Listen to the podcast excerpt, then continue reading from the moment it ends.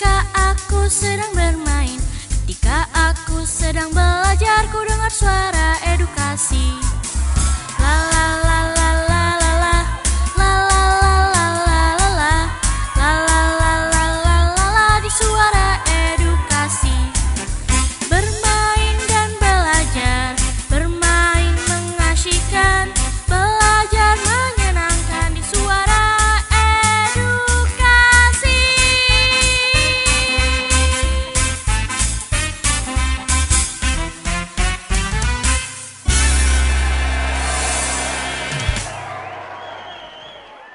Assalamualaikum warahmatullahi wabarakatuh. Salam sejahtera bagi kita semua.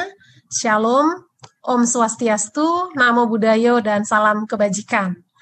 Yang eh, kita hormati Ketua Perhimpunan Nefrologi Indonesia, ya, Pernifri Dr. Aida Lydia, PhD, SP, PD, KGH.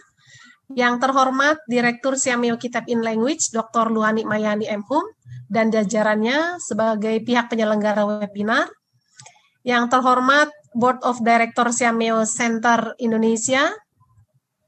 Yang terhormat para undangan dari Biro Kerjasama dan Humas Kemendikbud, eh, Universitas Mitra, Dinas Pendidikan, dan para mahasiswa koordinator Klub Literasi Sekolah Mitra Sikil.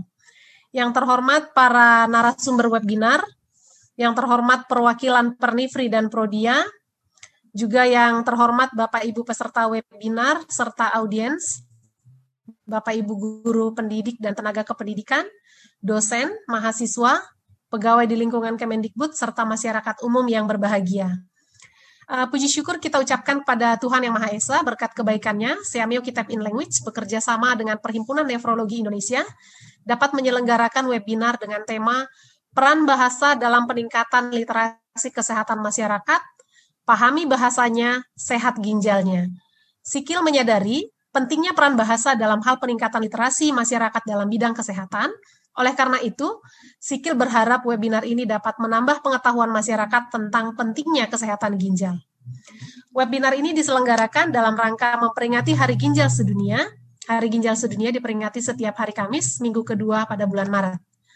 Bapak Ibu yang saya hormati, kegiatan ini disiarkan secara relay di channel YouTube Sikil dan di channel YouTube uh, Pernifri, direkam oleh Radio Edukasi dan akan rerun di Spotify Radio, yaitu siaran edukasi podcast. Untuk itu, kami mohon izin kepada Bapak Ibu. Uh, terima kasih.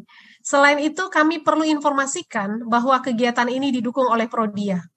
Sebelum kita memulai acara, izinkan saya menyampaikan susunan acara webinar ini.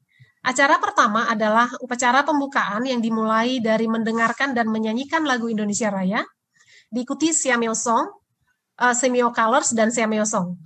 Kemudian acara akan dilanjutkan dengan sambutan dari Ketua Perhimpunan Nefrologi Indonesia, yaitu Dr. Aida Lydia, kemudian sambutan dari, dan paparan serta pembukaan oleh Direktur Siameo Kitab in Language oleh Dr. Luani Mayani. Setelah itu, dimohon para undangan dan narasumber yang berada dalam ruang meeting room berkenan membuka kamera untuk sesi pengambilan foto bersama. Kemudian acara akan dilanjutkan dengan sesi paralel yang dipandu oleh moderator, diikuti dengan sesi tanya jawab. Baiklah Bapak Ibu sekalian, mari kita mulai acara ini dengan mendengarkan dan menyanyikan lagu Indonesia Raya, kemudian diikuti Siameo Colors dan Siameo Songs. Mas Bayu? Indonesia thank you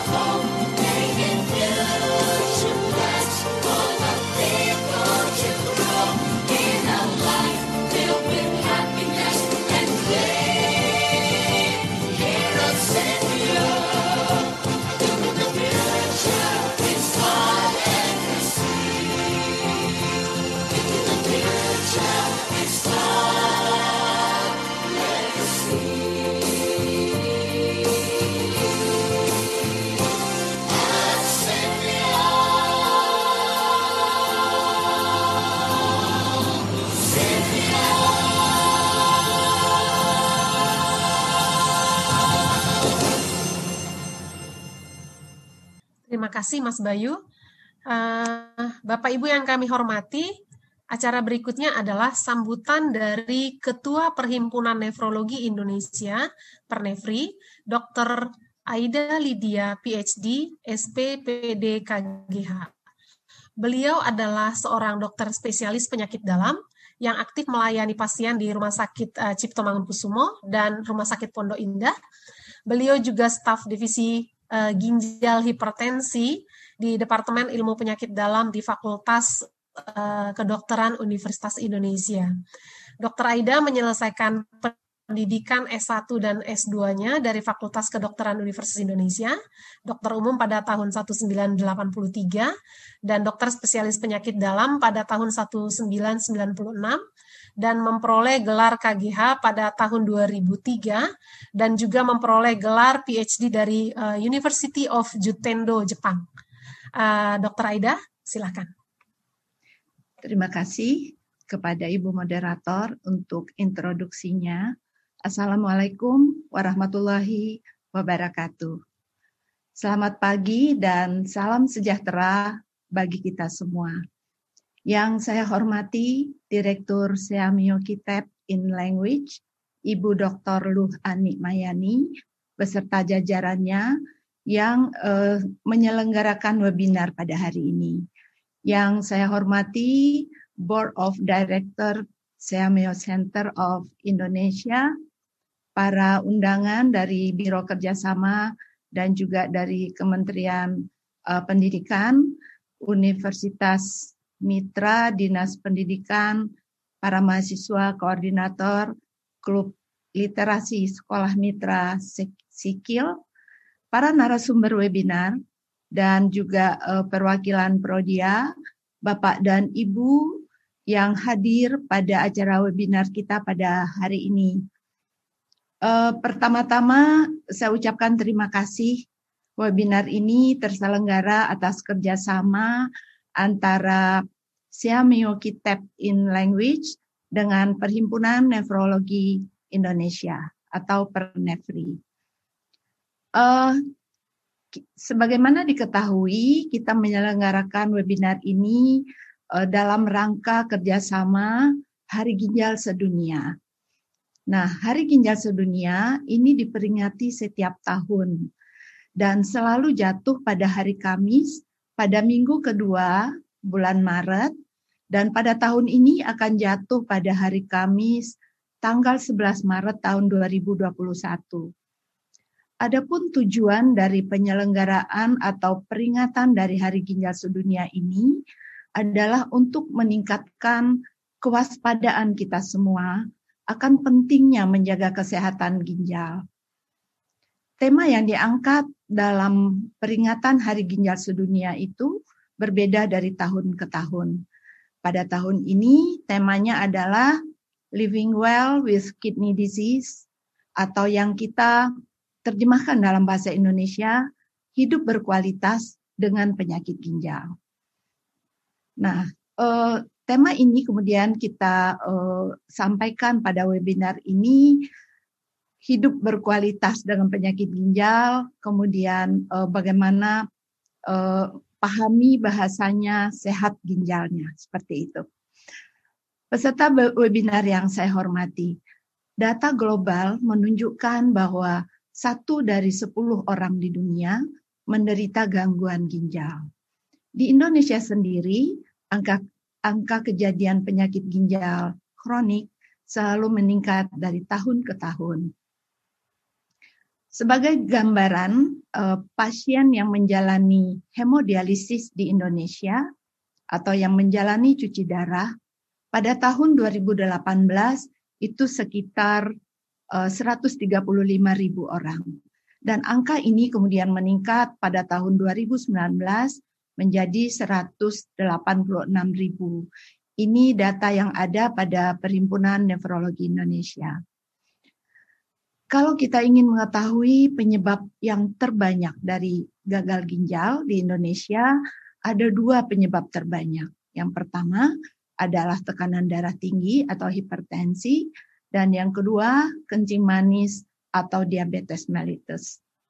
Namun ada beberapa penyebab lainnya yaitu seperti radang ginjal yang kami sebut dengan glomerulonefritis, ada juga batu ginjal, ada penyakit autoimun dan juga penyakit infeksi. Penyakit ginjal ini pada awalnya sering tidak menimbulkan gejala. Karena itu, orang biasanya tidak menyadari bahwa ginjalnya sudah terganggu. Keluhan baru timbul bila fungsi ginjal sudah terlanjur menurun cukup berat sehingga pada akhirnya masuk ke dalam gagal ginjal. Tetapi Bapak Ibu sekalian, ada kabar baiknya. Kabar baiknya adalah yang pertama, gangguan ginjal ini dapat dicegah dan dapat diobati apabila kita ketahui sejak dini. Dan yang kedua, walaupun seseorang menderita gangguan ginjal, apa pun stadiumnya, tetap dapat hidup berkualitas dan tetap bisa beraktivitas. asalkan berobat secara, secara teratur dan tetap menjaga pola hidup sehat. Peran serta pasien dan keluarga dalam memelihara kesehatannya amatlah penting. Dan peran serta ini akan berjalan baik bila pemahaman mengenai penyakitnya juga baik. Di Indonesia pada saat ini masih kami temukan ada pemahaman, ada persepsi yang kurang tepat di masyarakat. Demikian juga mengenai istilah atau bahasa yang kurang tepat yang digunakan oleh uh, pasien ataupun keluarganya. Dan ini bisa berdampak tidak baik bagi kesehatannya itu sendiri. Bahkan dapat juga mempengaruhi kualitas hidupnya. Saya ingin mengambil satu contoh, ini adalah pengalaman saya sendiri. Ketika seorang pasien mengatakan kepada saya, dokter, saya sudah difonis oleh dokter saya menderita gagal ginjal. Dia katakan seperti itu dengan wajah yang amat sedih dan dia juga menyampaikan terkadang dia menjadi putus asa. Bapak Ibu sekalian, kata-kata di vonis ini sebenarnya kita ketahui lazim digunakan di bidang hukum, di mana bila seseorang berbuat kriminal lalu diadili, kemudian difonis bersalah. Nah, apakah tepat juga digunakan di bidang kesehatan kata-kata di vonis ini?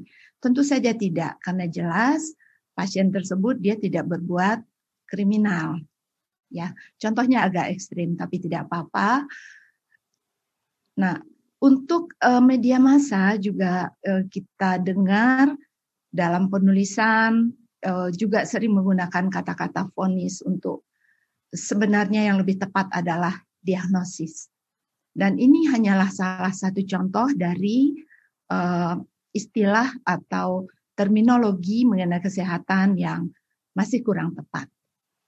Kami menyambut baik dan mendukung acara webinar ini. Semoga dapat meningkatkan pengetahuan kita semua mengenai kesehatan ginjal dan juga sesuai dengan tema webinar ini dapat pula meningkatkan peran bahasa dalam hal literasi kesehatan masyarakat.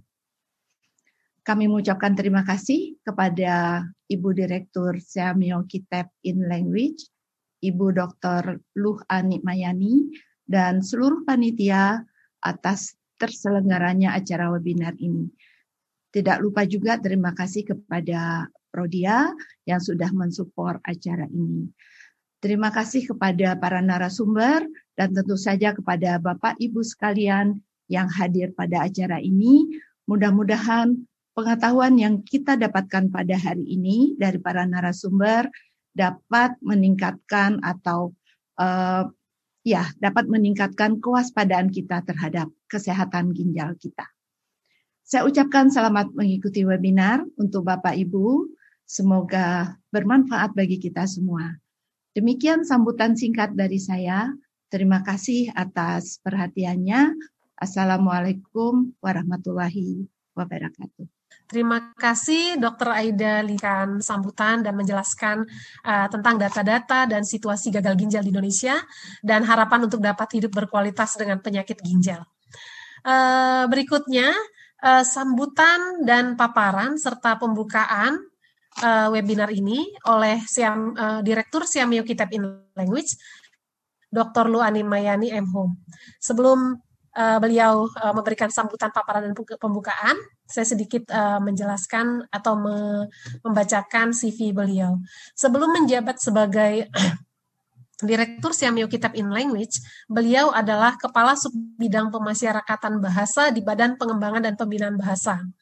Beliau menyelesaikan pendidikan S1 dan S2 di Universitas Udayana Bali dan menyelesaikan pendidikan S3 di University of Cologne, Jerman pada tahun 2014.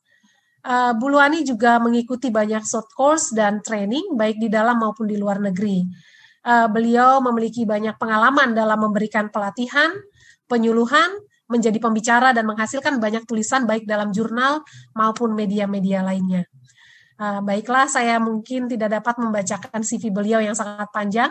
Uh, Ibu Luhani, silakan Bu. Terima kasih uh, Bu Estra atas perkenalannya. Selamat pagi Bapak Ibu. Assalamualaikum warahmatullahi wabarakatuh. Salam sejahtera untuk kita semua. Om Swastiastu, Namo Buddhaya, salam kebajikan. Yang terhormat Ketua Perhimpunan Nefrologi Indonesia, Dr. Aida Lydia, PhD, SPPD, KGH. Sekali lagi terima kasih dok atas perkenan uh, Pernefri untuk uh, berkolaborasi dengan Simeokitab in Language. Kemudian yang terhormat Board of Directors Simeo Center Indonesia, khususnya um, mungkin sudah hadir bersama kita Direktur uh, Siameo Rekfon, Profesor Mukhtarudin Mansur, kemudian rekan-rekan dari uh, Siameo Kitab in Science dan juga Siameo Cecep. Board of Director Simel Kitabin Language, uh, Ibu Esra Nelvi Siagian, kemudian ada Bapak Misbah dan staf yang telah bekerja keras untuk menyelenggarakan webinar ini para undangan dan perwakilan dari uh, Biro Kerjasama Humas, Mas uh, Brian, kemudian ada dari uh, Radio Suara Edukasi, Mas Agung, kemudian dari Universitas Mitra Dinas Pendidikan, mahasiswa, dan tentu saja yang sama-sama uh, kita hormati para narasumber yang sudah hadir pada hari ini. Kemudian Bapak Ibu peserta webinar yang saya muliakan. Puji syukur kita panjatkan kehadirat uh, Tuhan Yang Maha Esa karena pada hari ini kita bisa berkumpul dalam acara uh, webinar peran bahasa dalam peningkatan literasi kesehatan masyarakat pahami bahasanya, eh, sehat ginjalnya. Bapak Ibu, izinkan saya memberikan paparan pembuka dalam kesempatan ini. Ya, mudah-mudahan sudah terlihat Bapak Ibu. Um, mengapa kami menyelenggarakan webinar ini, Bapak Ibu? Ada beberapa hal yang mendasari uh, pemikiran ini. Yang pertama, kita bisa melihat bagaimana bahasa berdinamika mengikuti perkembangan zaman dan penuturnya. Saya contohkan bagaimana kosakata warganet, media sosial mulai populer ketika manusia uh, memasuki era revolusi industri 4.0. Kemudian uh, pada masa pandemi COVID-19 ini istilah orang tanpa gejala, pasien dalam pengawasan atau isolasi mandiri menjadi istilah-istilah yang kerap kita dengar uh, dalam kehidupan sehari-hari. Dan Bapak Ibu, perkembangan istilah yang begitu cepat, terutama yang berasal dari istilah asing, tampaknya belum sebanding dengan kecepatan memadankan atau menyosialisasi istilah tersebut. Apa akibatnya? Akibatnya adalah masyarakat tidak dapat mengikuti perkembangan uh, bahasa, akan mengalami kesulitan untuk memahami informasi yang mereka uh, yang berkembang dan masalah yang mereka hadapi. Ini saya contohkan eh, bagaimana perkembangan bahasa pada masa pandemi COVID-19. Ada begitu banyak kosakata yang menghiasi keseharian kita. Belum jelas apa eh, perbedaan antara isolasi dan karantina misalnya, kemudian kita sudah harus berhadapan dengan istilah suspek, spesimen, dan seterusnya. Belumlah kita terlalu paham apa itu rapid test atau tes cepat, kita sudah dihadapkan lagi pada swab swab antigen, ada yang menyebut rapid antigen, swab PCR dan seterusnya. Nah, fenomena ini Bapak Ibu, uh, ini saya contohkan satu informasi yang um, uh, apa sederhana dari Kemenkes misalnya, saya bisa mengategorikannya menjadi dua uh, dua kelompok kosakata. Kelompok kosakata di bagian kiri misalnya positif, sembuh, meninggal itu bisa memunculkan perasaan senang dalam hati. Oke, okay, saya saya paham istilah ini. Tapi bagaimana halnya dengan uh, kosakata yang ada di sebelah kanan? Mungkin ini ekspresi saya. Saya tidak paham apa itu suspek, spesimen, kasus aktif, apa bedanya dengan positif dan seterusnya. Nah, mungkin ini uh, gambaran bagaimana uh, kosakata berkembang mengikuti um, apa namanya fenomena yang terjadi di masyarakat. Nah, apakah masyarakat paham dengan uh, semua kosakata yang berkembang saat ini? Ini ada dua uh, apa namanya judul uh, pemberitaan yang saya kutip dari media massa. Jadi uh, ternyata istilah-istilah baru yang uh, ada sekarang itu membingungkan uh, masyarakat Bapak Ibu. Nah, sekarang eh, kira-kira apa sebab dan apa akibatnya?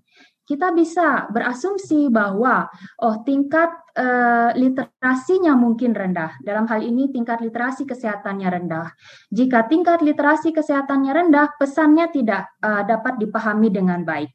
Dan apakah itu akan menjadi penyebab kasus COVID-19 misalnya? Eh, sebaliknya, jika tingkat kese eh, literati, literasi kesehatannya tinggi, pesannya dapat dipahami dan apakah ini akan berdampak pada uh, penurunan kasus COVID? Nah, ini uh, mungkin beberapa hal yang memerlukan uh, pemikiran atau uh, penelitian lebih lanjut. Bapak Ibu, uh, ternyata dampak kerendahnya literasi kesehatan itu sangat banyak. Dua hal yang uh, saya soroti di sini dapat menyebabkan di antaranya kurang pemahaman dalam pencegahan penyakit dan uh, bisa juga menjadi penyebab ketidakpatuhan. Jadi ini mungkin uh, menjawab mengapa masih banyak masyarakat yang tidak bermasker misalnya pada masa uh, pandemi ini. Lalu Bapak Ibu, uh, apa itu literasi kesehatan? Ada banyak definisi. Satu yang saya kutip di sini dari WHO yang menyatakan bahwa uh, literasi kesehatan mengacu pada kemampuan individu untuk mengakses, memahami, menggunakan informasi untuk meningkatkan status kesehatan. Dan hubungannya dengan bahasa, ternyata salah satu faktor literasi kesehatan adalah bahasa. Nah, apa peran bahasa? Uh, ini asumsi Bapak Ibu bisa kita uji dengan survei dan penelitian lanjutan. Mungkin dalam konteks pandemi COVID-19 ini, jika bahasa mampu menjembatani pemahaman masyarakat tentang pandemi ini, mungkin pencegahan dapat kita lakukan. Sehingga tingkat penularan mungkin akan menjadi lebih rendah.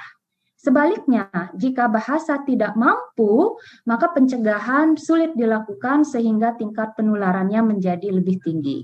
Dalam logika sederhana mungkin bisa kita gambarkan, paham bahasanya berarti paham penyebab dan akibatnya sehingga tahu bagaimana mencegahnya sehingga penularan dapat dikurangi bahkan dihentikan.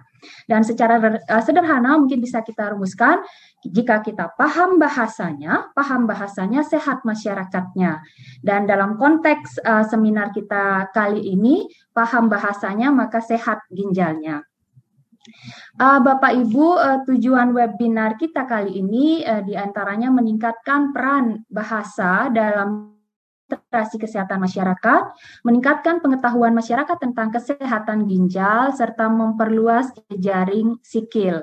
Ini uh, sebagai salah satu upaya bagi institusi kebahasaan seperti kami untuk mengembangkan peluang kerjasama dengan lembaga lain di luar Kemendikbud dalam hal peningkatan literasi masyarakat. Dan mengapa hari ini? Karena kita menyambut Hari Ginjal Sedunia. Narasumber kita uh, sudah hadir tiga orang, Bapak Ibu, dan um, akhir kata saya ucapkan selamat menyimak dan mengikuti webinar ini. Uh, terima kasih dan saya kembalikan kepada Ibu Esra. Terima kasih Bu Luani Mayani yang sudah menjelaskan bagaimana uh, kosakata yang berseliweran di sekeliling kita saat ini dan uh, banyak ada kebingungan uh, di masyarakat tentunya. Jangankan di masyarakat di kita saja juga apa itu kosakata baru itu seperti itu ya. Jadi uh, kami sangat berterima kasih pada Bu Luani harapan kita yang mendengar pada saat ini bisa uh, sedikit uh, apa terbantu dengan informasi yang sudah disampaikan oleh uh, Bu Luani. Baik, demikianlah acara pembukaan webinar kita pada saat ini. Bapak Ibu narasumber dan undangan yang berada dalam uh, Zoom meeting. Uh, mohon kesediaannya untuk membuka kamera karena kita akan masuk pada sesi pengambilan gambar yang akan kami gunakan untuk kegiatan uh, dokumen kegiatan dan juga uh, sebagai bahan publikasi. Silakan Bapak Ibu dengan pose terbaik Bapak Ibu dengan senyum yang terbaik, termanis yang pernah ada. ya. Baik, uh, Mas Drian ada bersama kita ternyata ya. Uh, Mas Bayu mohon dibantu untuk mengambil gambar ya. Baik, Bapak Ibu, saya akan menghitung satu dua tiga ya. Satu, dua, tiga. Baik, uh, sekali lagi mohon Bapak Ibu. Satu, dua, tiga. Baik, uh, terima kasih kepada Ibu uh, Luani dan Dr. Aida yang sudah mengisi uh, pada acara sambutan-sambutan. Bapak Ibu narasumber dan tamu undangan dan para peserta yang berbahagia, pada webinar kali ini kita akan ditemani oleh tiga dokter yang luar biasa, tiga narasumber yang luar biasa, yang akan membahas tentang uh, bahasa secara khusus kosakata dan istilah yang berkaitan dengan kesehatan, terutama istilah-istilah yang sering dipakai atau sering dipahami secara keliru oleh masyarakat, istilah dan kosakata terkait COVID-19 dan juga kosakata atau istilah yang berkaitan dengan kesehatan ginjal.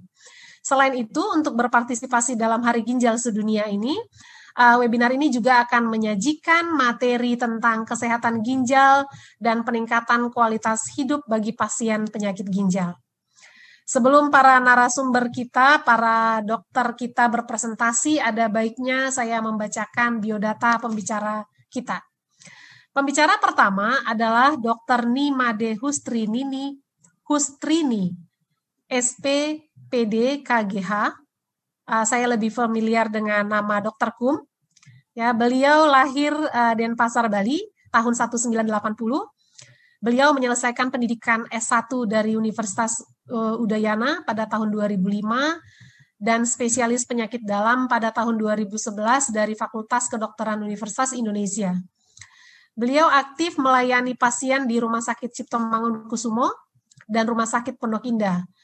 Beliau juga sangat aktif menulis di berbagai jurnal kesehatan, baik sebagai penulis pertama, sebagai kontributor, bahkan sebagai editor. Selain itu, beliau juga mengikuti berbagai training baik di Indonesia dan di luar negeri, seperti di Thailand, Jepang, Singapura, dan New Zealand. Pembicara kedua adalah Dr. Dr. Pringodikdo Nugroho, SPPD KGH, atau kita akan memanggil beliau dengan Dr. Pringgo. Beliau kelahiran Jakarta tahun 1974, menyelesaikan pendidikan S1 dan spesialis penyakit dalam dari Fakultas Kedokteran Universitas Indonesia. Beliau memperoleh gelar uh, KGH tadi saya mencari tahu apa sih KGH ternyata KGH itu kayaknya artinya konsultan. Uh, eh, GH itu gastro seperti itu ya dokter ya jadi uh, konsultan nefrologi seperti itu jadi saya terpaksa Bu Luani membaca apa ini KGH karena saya lihat hampir semua narasumber kita pakai kata KGH gelarnya di belakang jadi saya mendapat ilmu kali ini ya uh, pada tahun 2012 eh 2015 uh, Dr. Pringgo mendapatkan gelar uh, konsultan uh, nefrologi. Uh, beliau aktif di Fakultas uh, Kedokteran Universitas Indonesia dan juga di Rumah Sakit Cipto Mangunkusumo. Beliau aktif di berbagai uh, organisasi kedokteran seperti uh, ID, Pernefri, dan ISN, International Society Nephrology. Pembicara ketiga adalah Dr. Dr. Dr. Maruhum Bonarha Marbum, SPPD KGH, kalau melihat dari nama beliau, uh, beliau berasal dari Sumatera Utara. Ternyata beliau kelahiran uh, Bandung, jadi Batak Batak Sunda. Uh, kelahiran pada tahun 1961. Beliau menyelesaikan studi S1 dari Unpad, kemudian spesialis penyakit dalam dari Fakultas Kedokteran Universitas Indonesia pada tahun uh, 1999 dan baru saja menyelesaikan pendidikan S3 dari Fakultas Kedokteran Universitas Indonesia uh, tahun 2020. Beliau aktif menjadi dokter dan pengajar di Fakultas Kedokteran U Universitas Indonesia dan Cipto Mangunkusumo. Uh, demikianlah biodata para narasumber kita. Perlu saya informasikan bahwa para narasumber akan memberikan paparan kurang lebih uh, selama 20 menit. Selama uh, setelah keempat narasumber kita selesai berpresentasi, kita akan masuk pada sesi tanya jawab. Para peserta undangan yang bergabung di ruang Zoom meeting dapat mulai menulis pertanyaan pada kolom Q&A uh, pada saat presentasi ini dan untuk peserta yang ada bergabung di uh, YouTube, Sikil maupun Pernefri dapat menulis pertanyaan pada kolom chat. Nanti kami akan uh, bantu mengambil pertanyaan dari uh, kolom chat. Uh, harapan kami para peserta dapat menuliskan pertanyaan pada saat uh, narasumber kita berpresentasi jika ada yang ingin ditanyakan. Silakan tuliskan nama Anda, pertanyaan ditujukan kepada siapa, dan narasumber yang mana. Mohon menulis pertanyaan dengan singkat, padat, dan jelas. Bapak Ibu peserta, mohon tidak lupa juga untuk mengisi daftar hadir di link yang sudah disediakan, karena akan ada pemberian e-voucher dari Prodia untuk 150 peserta yang beruntung. Baiklah, pembicara kita yang pertama akan membawakan materi berjudul Memahami Istilah Kesehatan, Tak Kenal Maka Tak Sayang. Kepada pembicara pertama, Dr. Gum, kami silakan. Baik, terima kasih pada Ibu Moderator, Ibu Estra atas perkenalannya dan saya mengucapkan terima kasih pada uh, Sikil dan juga Pernevri atas kesempatan yang diberikan. Uh, hari ini saya mendapat tugas untuk um, ini membuat paparan yang sebetulnya memang uh, jarang kami uh, bicarakan ya karena ini menyangkut istilah-istilah yang sebenarnya uh, apa kami kira masyarakat uh, sudah tune in gitu, tapi ternyata dari paparan Bu Luhanik uh, ternyata enggak ya. Uh, baik Bapak Ibu sekalian, kita akan uh, masuk ke dalam presentasinya. Jadi diawali dengan bagaimana dokter biasanya melakukan komunikasi dengan pasien ya baik di uh, rawat jalan maupun di rawat inap ya. Kita lihat ini dokternya serius ya dan uh, pasiennya juga kelihatannya dari belakang sih serius ya. Tapi apakah uh, pesannya sampai gitu ya? Tapi uh, ternyata mungkin begini ya. Uh, pasien apa dokternya sudah menjelaskan panjang kali lebar kali tinggi mendapat volume dan semuanya ternyata pasiennya pusing ya uh, mungkinkah uh, ini terjadi pada pasien-pasien kita Jadi kita lihat datanya ya kuncinya adalah uh, bapak ibu sekalian adalah pada ilmu komunikasi. Ya. Dulu memang di belajar di uh, Fakultas Kedokteran, kami diajarkan untuk berkomunikasi, cara berkomunikasi dengan pasien. Apa sih sebenarnya komunikasi itu adalah suatu proses penyampaian pikiran atau informasi dari seseorang kepada orang lain melalui suatu cara tertentu ya. Jadi entah dia tadi seperti gambar dokter tadi dia memakai alat peraga gitu ya, mungkin dengan bahasa yang sama gitu ya Uh, sehingga orang lain tersebut betul mengerti apa yang dimaksud oleh penyampai pikiran-pikiran atau informasi dalam hal ini adalah tenaga kesehatan. Nah, saya mendapatkan beberapa uh, kenyataan melalui beberapa artikel yang saya temukan. Jadi uh, ini laporan di tahun 2010, uh, kalau tidak salah ini di Inggris ya. Jadi ternyata uh, apakah komunikasi antara dokter dan pasien, ini terutama pasien yang dirawat ya hospitalized ini, uh, itu nyambung apa tidak komunikasinya, sampai atau tidak sesuai dengan um, apa definisi dari komunikasi tadi. Jadi subjek penelitian pada uh, pada studi tersebut adalah 89 pasien dan 43 dokter uh, khususnya di uh, ruang penyakit dalam. Nah, um, ternyata hampir semua pasien ya, ya 73 persen itu memang uh, benar berpikir bahwa hanya ada satu dokter utama atau dokter penanggung jawabnya. Namun sayang sekali ya, hanya 18 persen pasiennya berhasil menyebutkan nama dokternya dengan benar. Ya, uh, saya jadi berpikir ini pasien-pasien saya uh, ingat nggak ya tadi nama saya siapa? Gitu. Mungkin dia cerita sama keluarganya itu dokter Anu, dokter Anu gitu ya, jadi nggak ingat nama kita gitu ya. Kemudian uh, ternyata uh, dokter lebih optimis ya. Jadi 67, 67 persen dokter percaya bahwa pasien hafal nama mereka. Jadi agak kegeeran juga kita ya. Padahal hanya 18 persen yang even inget nama kita aja kurang dari 20 persen gitu ya. Dan uh, kita lagi-lagi optimis ya dokter ini 77% dokter percaya bahwa pasien telah mengetahui diagnosisnya. Tapi ketika ditanya ke pasien, hanya 57% pasien saja yang tahu ya. Jadi ini agak menyedihkan ya. Dari semua informasi yang sudah diberikan oleh dokter, hanya 57% saja yang paham apa penyakitnya. Dan 50% pasien mengatakan bahwa dokternya selalu memberikan penjelasan yang komprehensif. Komprehensif itu artinya uh, detail, uh, menyeluruh Bapak Ibu ya dibandingkan uh, hanya 21% dokter uh, yang merasa su sudah selalu memberikan penjelasan yang lengkap gitu ya. Sebetulnya uh, hal tersebut mungkin ya uh, diskrepansi uh, dengan komunikasi itu mungkin disebabkan karena kurangnya literasi kesehatan seperti yang tadi dipaparkan oleh uh, direktur uh, Sikil ya. Jadi um, sebetulnya literasi kesehatan itu apa atau melek terhadap kesehatan itu apa?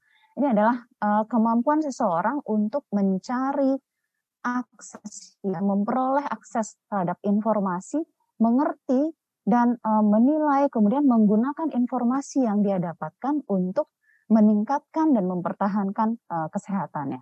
Ya, jadi uh, ada berbagai um, apa namanya uh, definisi, cuman ini kayaknya yang uh, lebih uh, afdol gitu ya. Nah, uh, sebetulnya bagaimana uh, tingkat uh, literasi kesehatan di dunia? Ini saya contohkan saja, Bapak Ibu ada banyak ada paling banyak datanya dari Inggris, dari Amerika. Saya ambil yang dekat saja ya di Australia, negara maju. Bagaimana health literasi atau literasi kesehatan di sana? Ternyata hanya 60% saja orang orang dewasa di Australia yang mengerti tentang informasi dari sistem kesehatan atau layanan kesehatan yang ada. Dan ini ya yang bikin saya sedih sekali. Ternyata 40 sampai 80 hingga 80 persen pasien itu dokternya sudah berbusa-busa ya kita kita udah berbusa-busa tuh ngejelasinnya ya sama keluarga sama pasien tapi begitu dia tutup pintu ruang praktek itu 80% lupa apa yang tadi dijelaskan. Jadi memang uh, kita uh, menghadapi itu ya. Begitu pasien uh, apa balik lagi kontrol ke ruang praktek begitu kita apa ngobrol lagi sama mereka ternyata mereka menanyakan hal yang sama lagi gitu. Jadi memang uh, mungkin uh, health literasi ini yang menjadi kendala atau ada faktor-faktor lainnya. Ya, Bapak Ibu saya ingin menunjukkan dalam slide ini bagaimana dampak uh, literasi kesehatan yang rendah ya jika pasien-pasien uh, ini tidak memiliki literasi yang baik ya. Jadi ternyata berdampak pada kesehatannya sangat besar. Yang pertama di, didapatkan dari CDC, cdc.gov ya. Jadi um, ini lebih sering pasien itu masuk ke emergency, ya, pasien-pasien memiliki literasi kesehatan yang rendah, atau dia lebih sering untuk dirawat, dan pasien-pasien ini lebih sulit uh, kita untuk uh, mengontrol pengobatannya karena dia suka lupa minum obat, kemudian uh, apa nggak uh, datang kontrol dan sebagainya. Dan uh, tentu saja ini akan mempengaruhi tingkat kematian pasien di mana pasien-pasien ini akan memiliki tingkat kematian yang lebih tinggi. Nah, tadi saya katakan, uh, health literasi ini banyak sekali faktor yang mempengaruhinya, baik dari sisi pasien dan juga dari sisi uh, dokter dan sistem kesehatannya.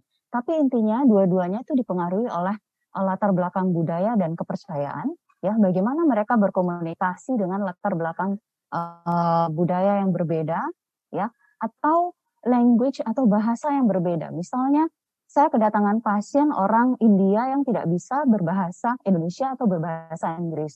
Saya bisa sih sedikit-sedikit berbahasa Inggris. Jadi uh, mungkin itu akan menyulitkan untuk penyampaian komunikasi uh, kesehatannya.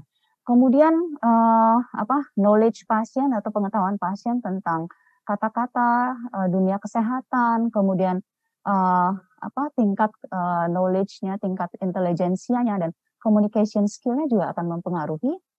Kemudian dari sisi provider, ya, sistem complexity ya, kompleksitas dari uh, apa informasi yang disampaikan di rumah sakit itu itu bisa uh, sebagai penghambat dan uh, skill dari dokter atau perawat dan health provider yang lain dan juga penggunaan bahasa awam ya. Jadi sering ya kita temukan dokter-dokter uh, tuh menjelaskan dengan bahasa kedokteran gitu ya, bukan bahasa awam. Jadi ya pasiennya semakin menjadi benang kusut di kepalanya.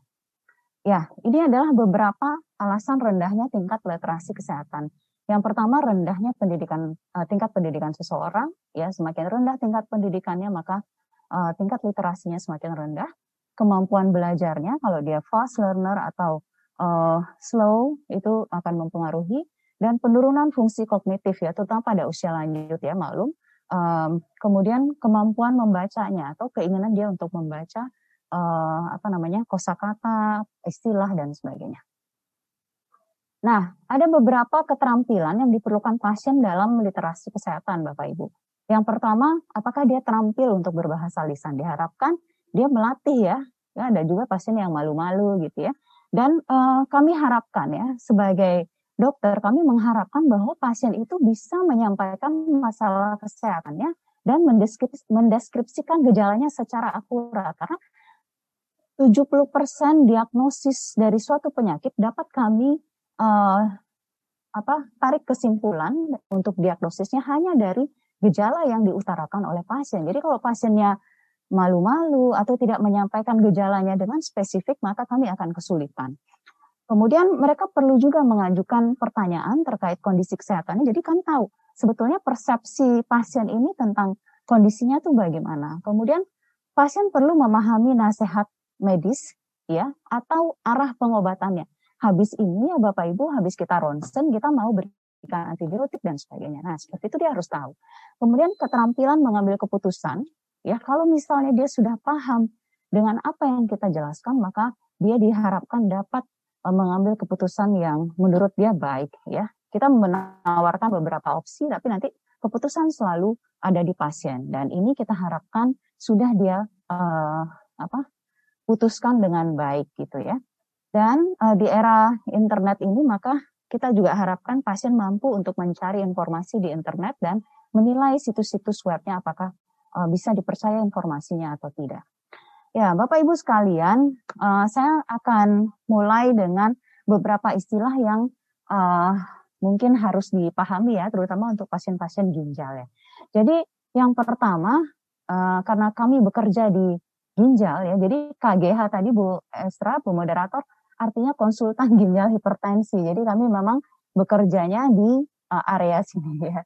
Jadi ini uh, di punggung kita ada dua ginjal ya di pinggang, maaf. Kemudian ini ada ureter namanya dan ini bladder dan uretra. Saya akan mulai ya. Jadi uh, kidney bahasa Inggrisnya ya ada dua kanan dan kiri.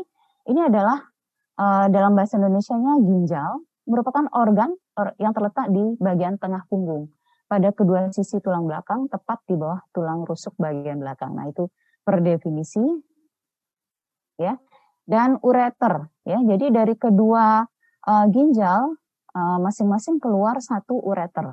Dia adalah bagian dari sistem urinaria atau sistem saluran kemih yang berbentuk menyerupai saluran atau pipa untuk mengalirkan uh, urin atau kencing yang dihasilkan oleh ginjal masuk ke dalam kandung kemih. Nah, apa itu kandung kemih? Bahasa Inggrisnya adalah bladder. Adalah kantong tempat bermuaranya urin dan jika kandung kemih sudah penuh terisi, maka kita akan berpikir untuk ke toilet. Dan uh, sebelum kita ke toilet, bladder harus membuka dulu uh, klepnya sebelum uh, kencingnya masuk ke uretra. Ya, dulu kalau uh, di kedokteran ngapalinnya uretra A itu anterior, anterior itu artinya di depan.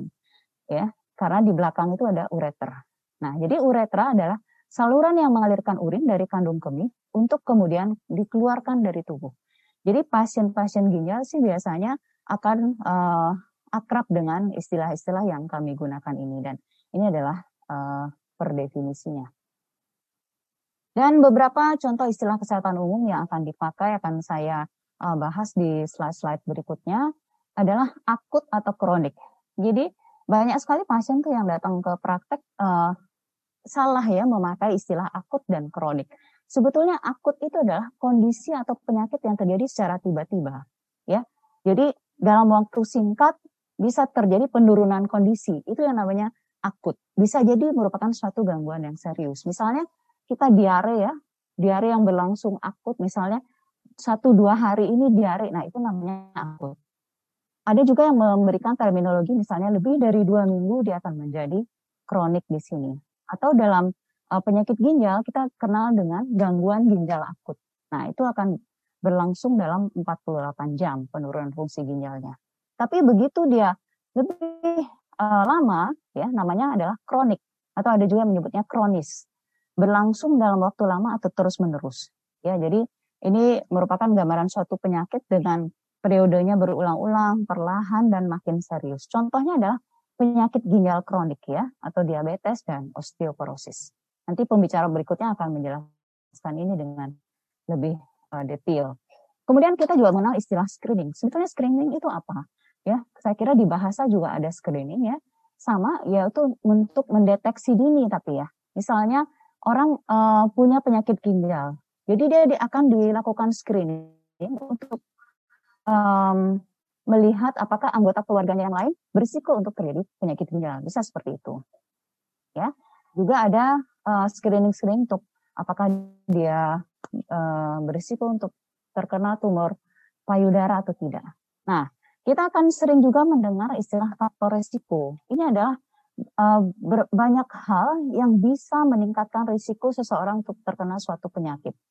Ya, ini uh, misalnya ya, tadi pasien diabetes Dokter Aida kan tadi menjelaskan pasien diabetes, pasien hipertensi itu paling tinggi sebagai penyebab uh, penyakit ginjal. Nah, jadi artinya pasien diabetes itu atau hipertensi itu berisiko untuk terjadinya penyakit ginjal. Atau orang yang suka merokok itu akan berisiko untuk terkena penyakit jantung. Nah, ini lagi simptomatik atau asimptomatik. Simptom ini berasal dari uh, apa? Asal katanya itu simptom bahasa Inggrisnya. Kalau dia simptomatik, maka dia akan bergejala, ya, atau uh, menunjukkan suatu tanda pada pemeriksaan fisik. Atau asimptomatik, ya, ada A-nya di sini berarti dia tidak bergejala, gitu, ya. Kemudian apa sih itu diagnosis, apa itu prognosis? Diagnosis adalah penentuan jenis penyakit uh, melalui tanda gejala ataupun pemeriksaan penunjang. Nah, kalau dokter kemudian menjelaskan dia sudah mendapatkan diagnosisnya, kemudian uh, dia akan datang ke pasien dan keluarga kemudian menjelaskan salah satunya adalah prognosisnya. Prognosis itu adalah ramalan tentang peristiwa yang akan terjadi. Jadi kan kita punya data ya, misalnya orang kena kanker payudara itu uh, bagaimana nanti survivalnya atau kes, angka kesintasannya seperti itu. Nah itu adalah prognosis, bagian dari prognosis. Nah, kemudian ini ya, apa itu benign? Benign itu ini terkait dengan istilah-istilah di cancer ya, di kanker. Jadi jinak ya, kalau maligna itu ganas, tumornya ganas. Atau ini kami sering ya, hipotensi atau hipertensi. Hipo berarti rendah. Jadi tensi itu tekanan darah. Jadi tekanan darahnya rendah. Hipertensi ya tinggi, tekanan darahnya tinggi ya. Kemudian uh, kita juga sering ya pasien mau uh, dilakukan suatu pemeriksaan ya. Uh, ada yang namanya pemeriksaan yang invasif, ada yang non invasif.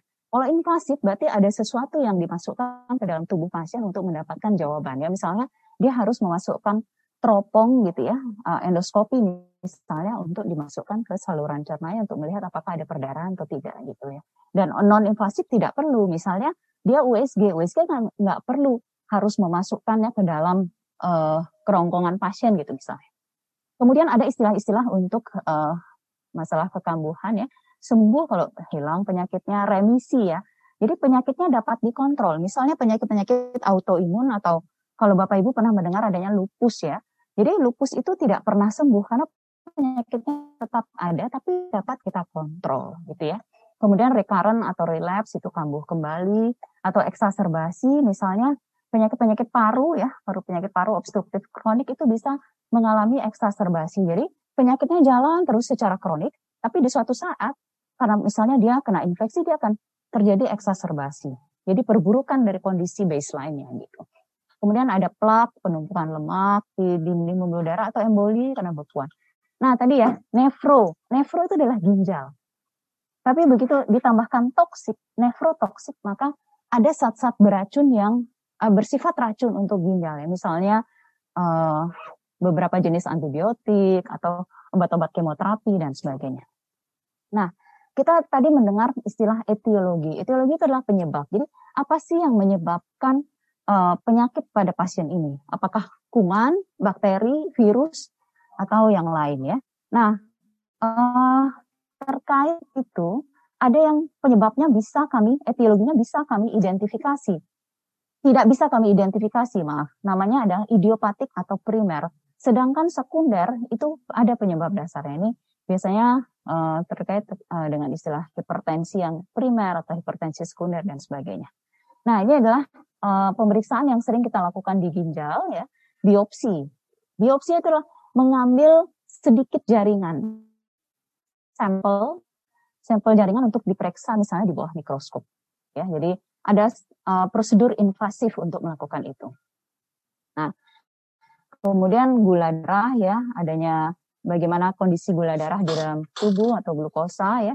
Kalau tinggi misalnya dia akan kena diabetes. Ini adalah kadar gula darah yang normal. Kemudian ada juga alergen atau alergi. Kalau alergen, zatnya yang menyebabkan alergi. Sedangkan alergi adalah kondisi kesehatannya yang disebabkan oleh alergen yang spesifik. Misalnya saya alergi uh, debu, berarti alergennya adalah debu.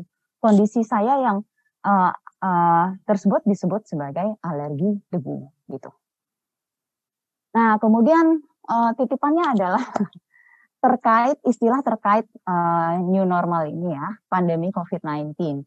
Jadi apa sih itu virus corona? Apa sih itu COVID-19? Virus corona ini mungkin Bapak Ibu udah pernah baca juga atau lihat di TV ya. Jadi jenis virus yang terlihat seperti corona atau kota di bawah mikroskop. Saya nggak uh, masukkan gambarnya ya. Jadi ada banyak jenis uh, virus corona dan sebagian besar memang menginfeksi saluran nafas. Dan salah satunya uh, yang menyebabkan pandemi adalah SARS-CoV-2 dan uh, kalau dia menyebabkan penyakit, ini disebut sebagai coronavirus disease 19 ya atau COVID-19 yang disebabkan oleh SARS-CoV-2 yang diidentifikasi di akhir uh, apa Desember 2019. Nah, kemudian uh, virus corona ini bisa menular uh, ya bisa melalui uh, airborne tapi ada istilah juga aerosol. Aerosol itu adalah partikel cair atau padat yang terus suspensi ke udara dalam bentuk debu atau kabut. Ya misalnya gini, orang yang kena virus corona, kemudian dia mendapatkan uh, tindakan invasif misalnya uh, dengan memasukkan uh, apa namanya selang nafas ke saluran nafasnya, eh, itu partikel-partikel virusnya itu bisa uh, apa namanya berhamburan ke udara dan membentuk suatu uh, aerosol. Dan ada juga istilah airborne, di mana penularannya itu uh, jadi virusnya itu kalau uh, droplet dia akan jatuh gitu ya. Tapi kalau airborne dia akan melayang-layang dulu di udara. Nah ini akan lebih uh, berbahaya lagi untuk penularannya. Nah tadi saya katakan droplet ya. Jadi droplet itu ukurannya sekitar 5 mikrometer, jadi lebih besar dari aerosol dan jatuh lebih cepat ke tanah gitu. Ya. Sedangkan tadi airborne itu dia melayang-layang dulu Bapak Ibu untuk beberapa saat sebelum dia akhirnya jatuh. Nah, kalau corona ini uh, di awal-awal ada isu bahwa dia airborne, tapi ternyata dia ada droplet. Mungkin saja masih bisa airborne.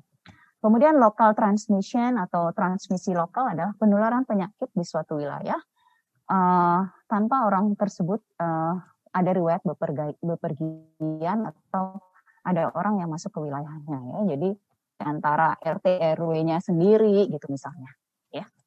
Kemudian ada istilah OTG orang tanpa gejala ya. Jadi dia baru terinfeksi tapi tidak menunjukkan gejala. Ya. Um, kemudian herd immunity. Nah, ini yang mau dicapai ya. Jadi ketika kondisi penyakit tidak lagi mudah menular di antara kita semua dan e, karena disebabkan sudah terjadi tercapai suatu kekebalan komunitas, ya. Misalnya ya, hampir semuanya sudah pernah kena COVID atau sudah pernah amit-amit ya sudah pernah ter, uh, tervaksinasi gitu ya. Uh, herd immunity ini kabarnya uh, akan tercapai kalau 70 sampai 80 persen populasi sudah uh, divaksin. Ya, mudah-mudahan lebih cepat ya. Kemudian masa inkubasi adalah waktu ketika dia mulai terinfeksi sampai timbul gejala. Kalau masa inkubasi COVID adalah sekitar 3 sampai 14 hari dengan rata-rata 5 sampai 6 hari sudah mulai tampak gejala. Nah, Bu, ini beda ya, inkubasi, ini intubasi. Ya, beda ya Bapak Ibu ya. Jadi tidak hanya pasien COVID, tapi pasien COVID yang berat bisa diintubasi. Jadi intubasi itu adalah uh, pasiennya dipasang uh, salur apa tabung untuk uh, bernafas ya. Jadi dimasukkan alat khusus ke dalam kerongkongannya dan disambungkan ke ventilator atau mesin nafas. Kemudian ada istilah epidemi dan pandemi. Ya ini bisa dibaca sendiri. Kalau pandemi ini penyebarannya udah dalam skala yang sangat luas. Nah, ini ada istilah physical distancing dan social distancing ya. Kalau physical distancing kita jaga jarak kurang lebih 2 meter untuk mencegah tertular. Tapi social distancing itu adalah physical distancing ditambah kita hanya diharapkan diam di rumah saja. Gitu. Itu namanya social distancing. Ya, menghindari kerumunan itu social distancing. Kemudian uh, karantina atau lockdown itu adalah pembatasan ruang gerak orang yang diduga yang diduga terinfeksi virus corona tapi tidak menunjukkan gejala. Karantina maupun isolasi mandiri itu kurang lebih 14 hari. Dan isolasi adalah memisahkan orang yang sudah positif gitu. Ya, kalau karantina belum tentu dia positif tapi diduga gitu. Ya. Kemudian PPE. Nah, ini adalah um, personal oh, kok tiba-tiba saya lupa. Um, equipment personal protection equipment atau APD alat pelindung diri uh, ini biasanya digunakan oleh tenaga kesehatan ya jadi kayak kalau APD-nya level 3 jadi ada level 1, 2 dan 3 kalau level 3 itu yang kayak strong gitu ya kemudian ventilator tadi ya kalau pasiennya sudah diintubasi maka dia akan masuk ke dalam mesin nah mesinnya namanya mesin ventilator untuk membantu dia bernafas kemudian ada rapid test ada swab test kalau rapid test itu untuk biasanya untuk mendeteksi antibody ya dan tesnya uh, bisa dilakukan dengan cepat. Kalau swab test itu kita harus mengambil spesimen atau sampelnya uh, dari uh, saluran nafas, ya. Kemudian tes antibodi itu sama juga dengan tes uh, serologi untuk melihat antibodinya apakah sudah terbentuk antibodi terhadap virus atau tidak. PCR adalah salah satu uh, cara pemeriksaan untuk melihat uh, adanya DNA kalau virus COVID ini RNA-nya ya, apakah pasien itu terinfeksi atau tidak. Dan tes antigen adalah untuk memeriksa apakah saat ini terinfeksi. Jadi antigen itu uh, bagian dari protein yang bisa kita lihat dari uh, tesnya.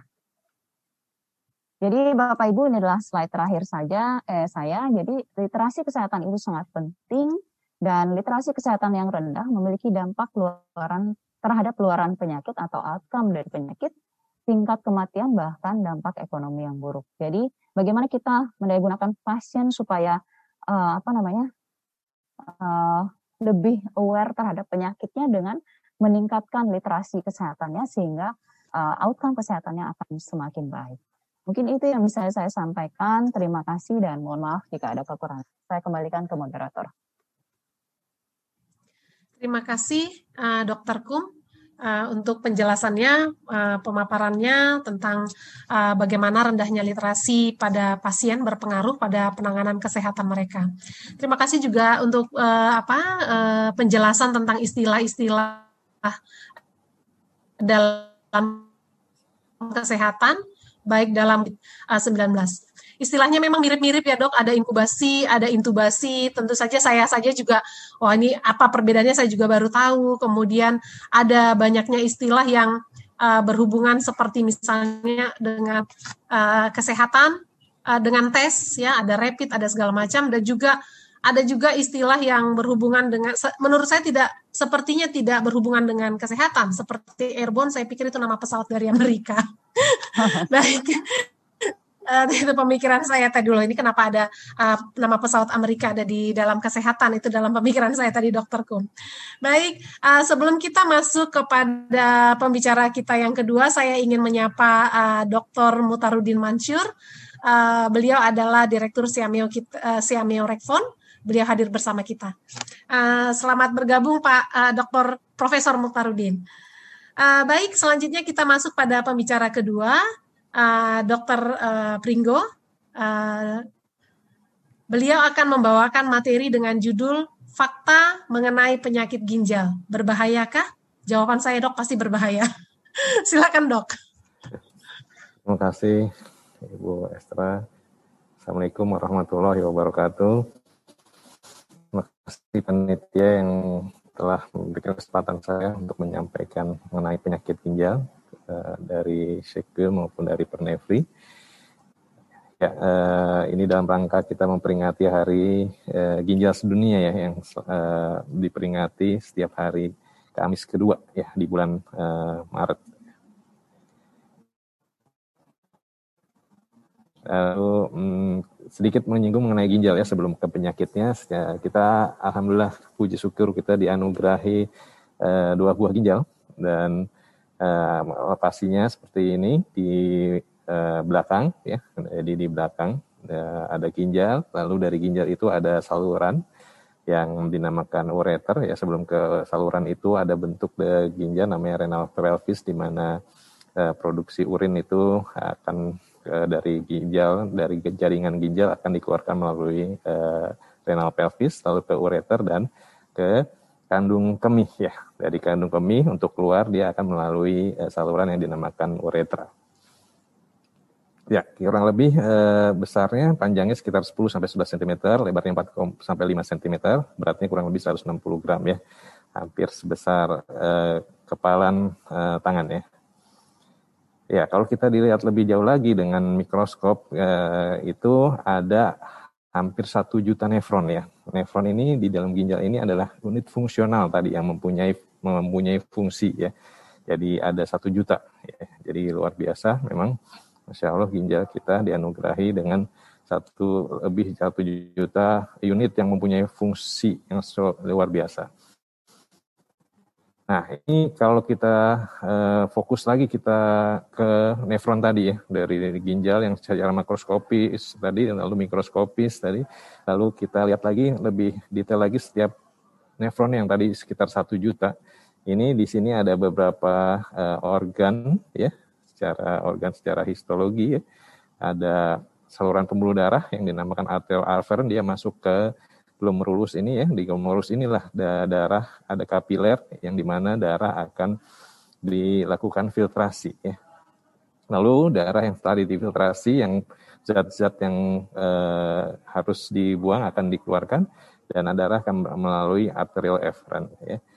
Lalu dan dari hasil filtrasi itulah muncullah uh, urin. Nah sebelum dikeluarkan urin itu melalui uh, saluran yang kita namakan tubulus ya Berbeda dengan saluran atau selang yang kita kenal di eh, kehidupan sehari-hari ya, Pak. Eh, itu sifatnya eh, pasif ya, atau dia hanya mengalirkan. Sedangkan tubulus ini, saluran yang ada di ginjal ini eh, mempunyai fungsi dia bisa mengeluarkan zat yang memang harus dikeluarkan ke urin, juga mereabsorpsi sesuai kebutuhan dibutuhkan tubuh apakah itu elektrolit atau zat-zat lain gitu ya dan eh, jadi sekresi, absorpsi dan juga ekskresi ya mengeluarkan. Jadi eh, mempunyai eh, fungsi tersebut dari saluran tubulus ini ya.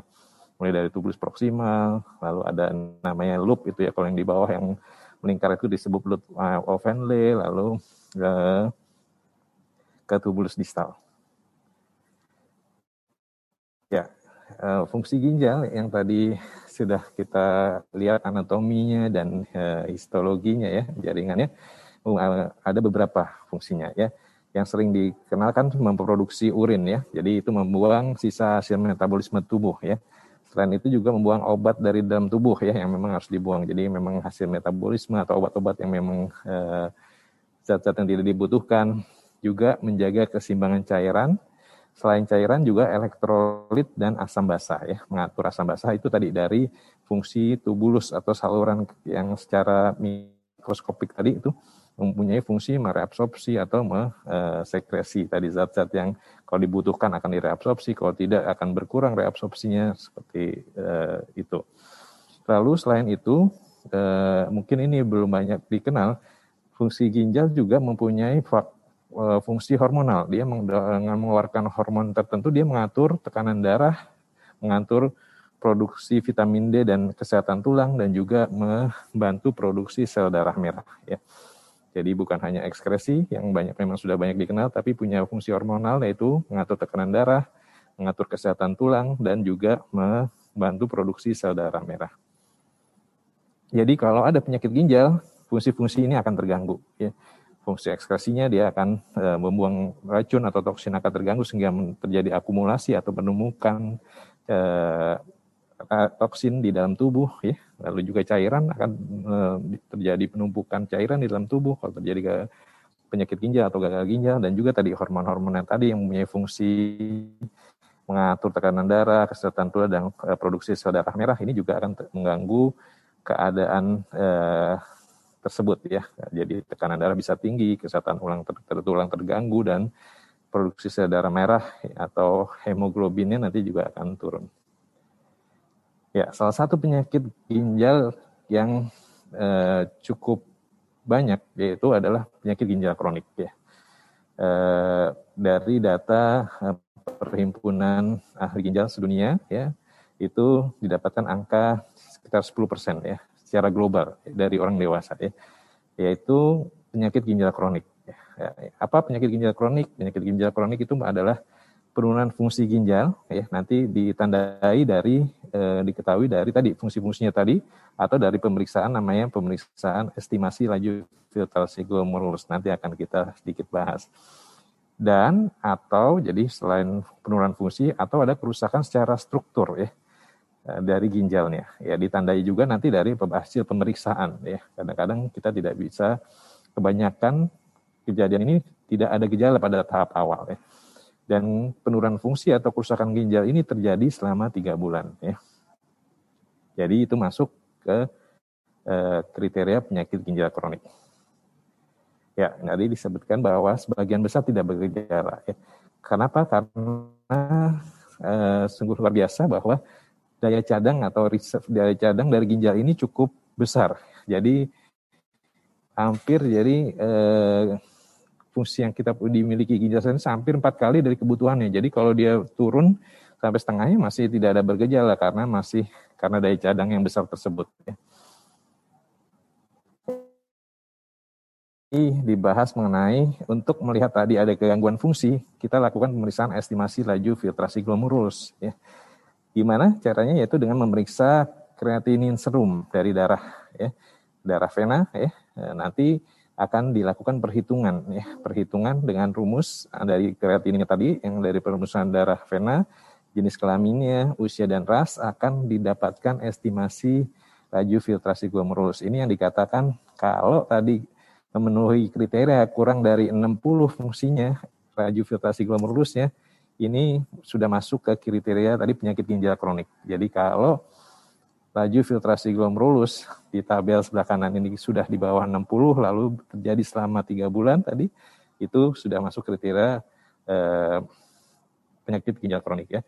Eh, di tabel ini ada pembagiannya ya. Jadi makin turun akan eh, ke, eh, penyakit ginjalnya juga stadiumnya derajatnya akan makin berat ya.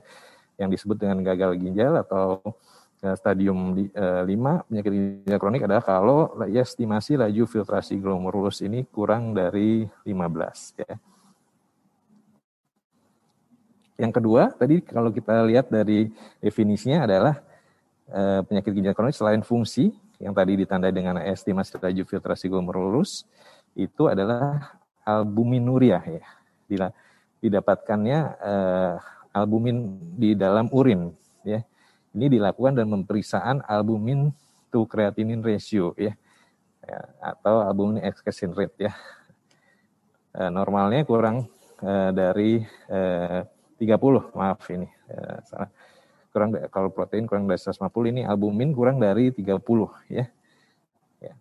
Dan ini adalah pemeriksaan selain itu bisa juga dengan pemeriksaan sederhana ya dengan dipstick kalau kita lakukan pemeriksaan urin kita bisa lihat kalau ada protein itu berarti ada tanda kerusakan ginjal yang seharusnya tidak ada ya. Nah, tabel ini menunjukkan eh, klasifikasi eh, albuminuria ya. Eh, banyaknya albumin di urin itu eh, menunjukkan klasifikasi ringan sedang berat dari kerusakan ginjalnya tersebut.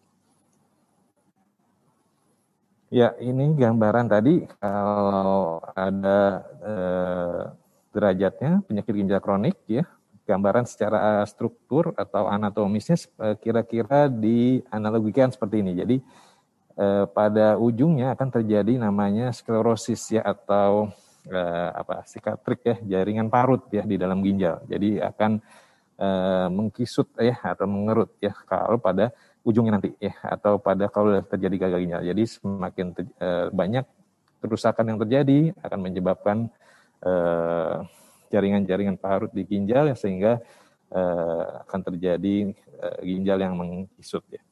Tadi ini gambaran secara grafik mengenai stadium dari penyakit ginjal kronik ya. Kita lihat bahwa gejala-gejala itu baru muncul di akhir dari stadium 3 ya.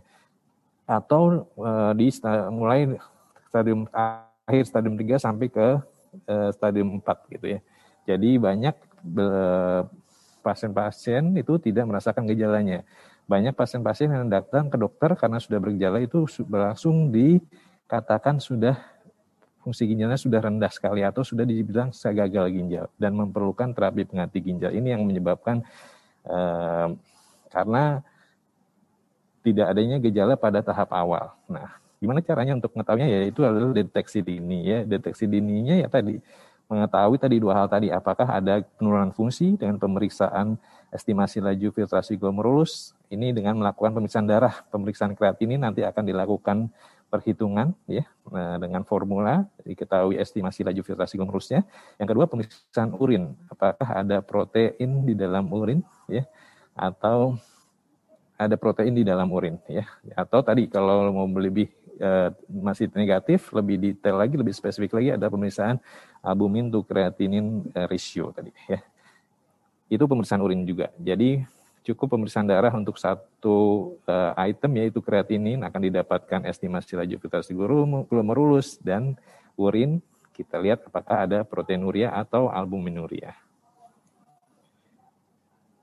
Ya, eh, para ahli global sudah menyampaikan bahwa penyakit ginjal kronik adalah epidemi global ya karena apa? Karena beban ekonomi yang tinggi dan penyakit ginjal kronik ini berhubungan dengan penyakit kardiovaskuler. Hubungannya sangat erat ya, di mana makin turun fungsi ginjal, kejadian pembu, uh, penyakit jantung dan pembuluh darah ini makin tinggi ya. Sehingga in, ini menjadi masalah yang uh, cukup besar secara global. Tadi disampaikan sekitar 10 persen, yaitu satu dari uh, 10 orang di dunia ini eh, mengalami penyakit ginjal kronik, sedangkan data dari Penevri tahun 2006 itu sekitar 12,5 persen, dan dari Riskedas 3,8 per eh, million ya.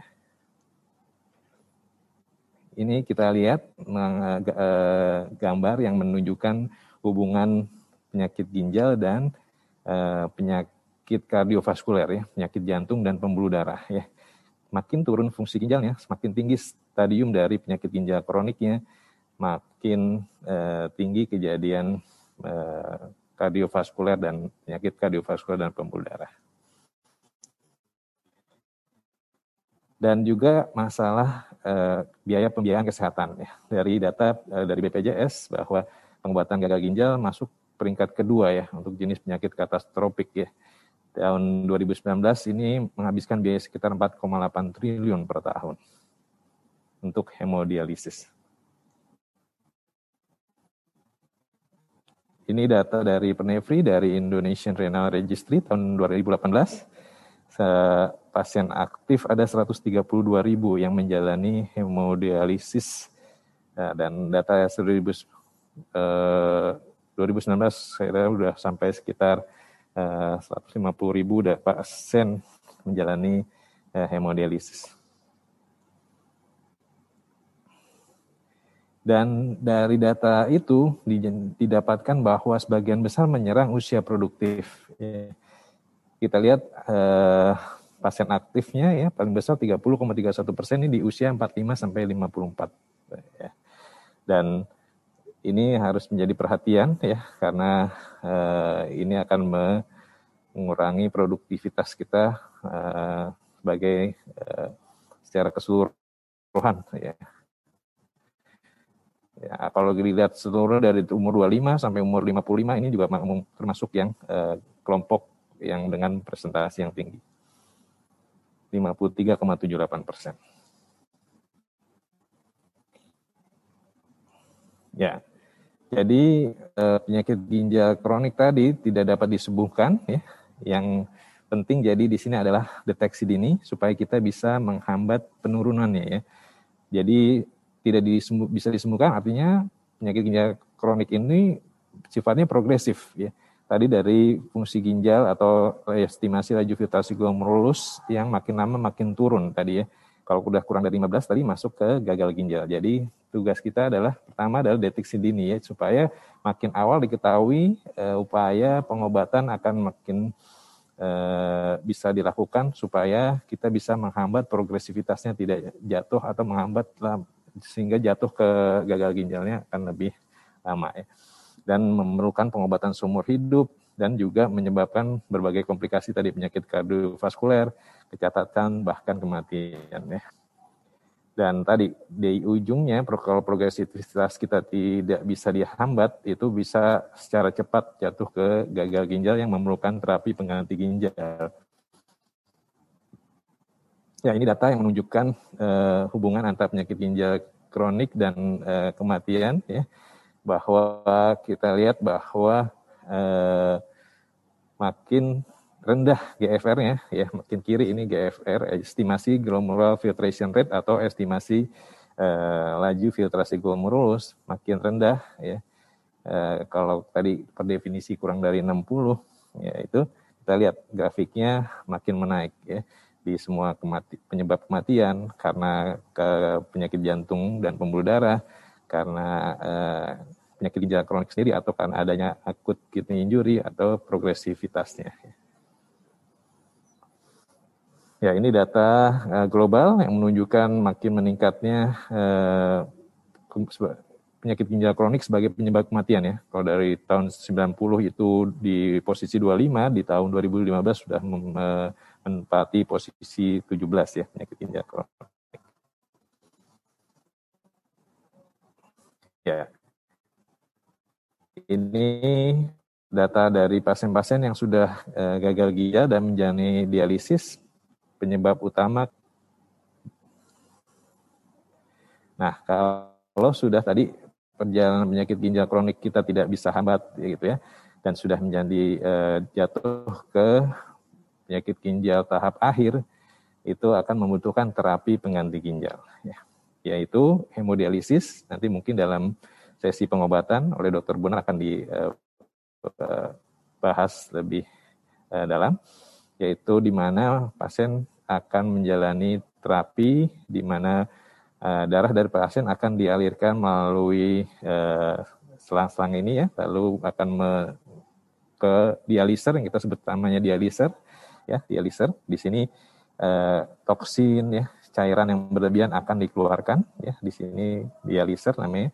Lalu akan kembali ke uh, tubuh pasien ya. Nah, ini memang sebenarnya lebih dikenal dengan nama cuci darah. Dan kata-kata cuci darah lagi ya cuci darah itu tadi disampaikan di awal oleh uh, dokter Aida ya juga men menjadi momok bagi uh, pasien ya.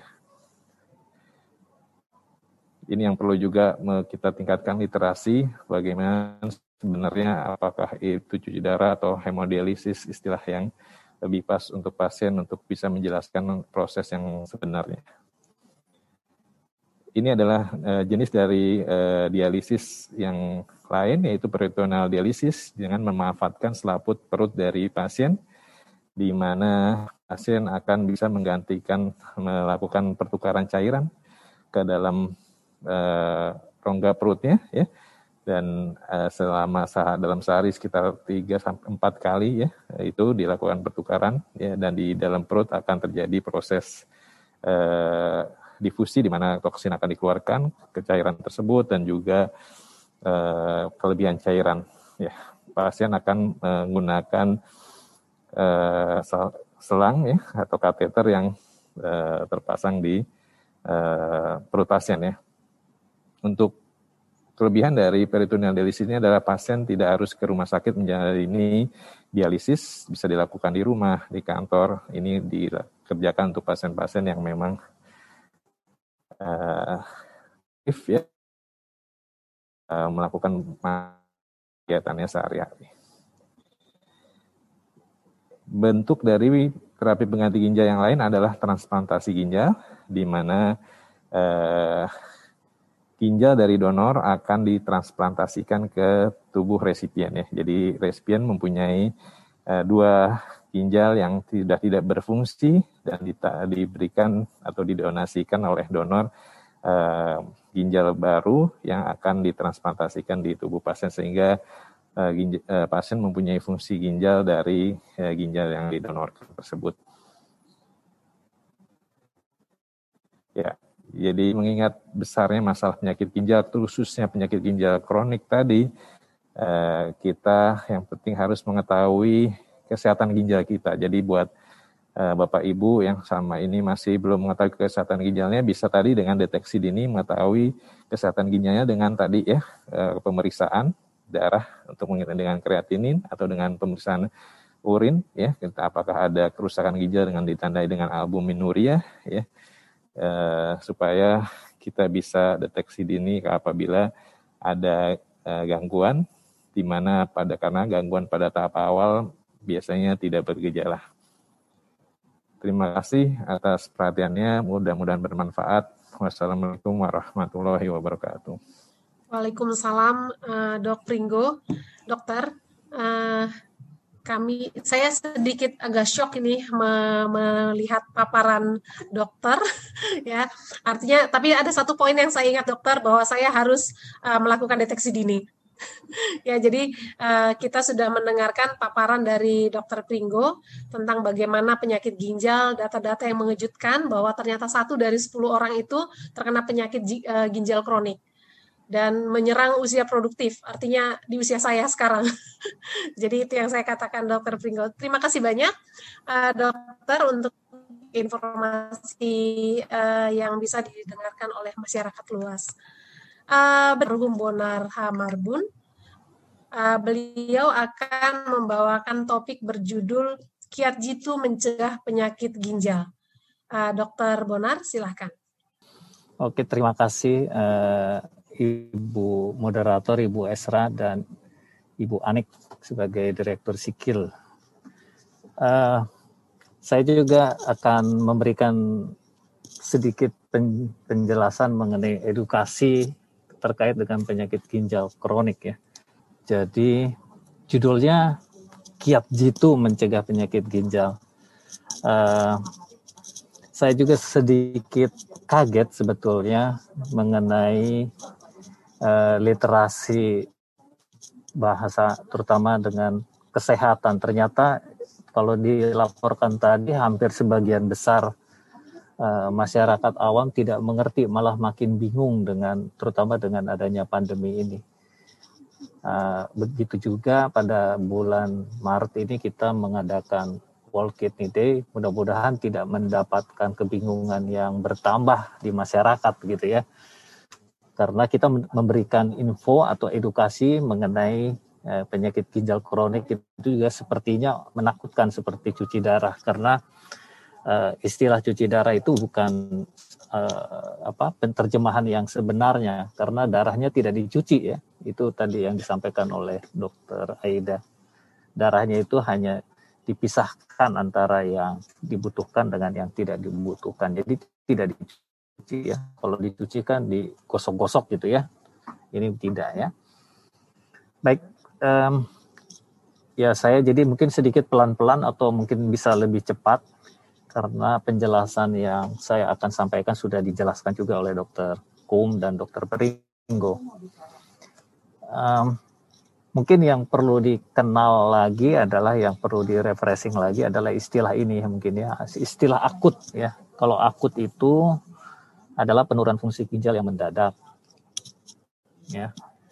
Penurunan fungsi ginjal yang mendadak itu bisa dari kondisi yang normal, yang sehat walafiat menjadi sakit ya. Itu istilahnya akut ya. Kalau dari bahasa kami, biasanya kondisi akut itu rata-rata terjadi kurang dari satu minggu ya, satu sampai tujuh hari biasanya. Kemudian yang kronik ya kalau yang kronik itu sudah lama terjadi biasanya kejadiannya kejadian penyakit gangguan ginjalnya itu lebih dari tiga bulan ya jadi itulah istilah-istilah yang ada di dalam penyakit ginjal ya penyakit ginjal kronik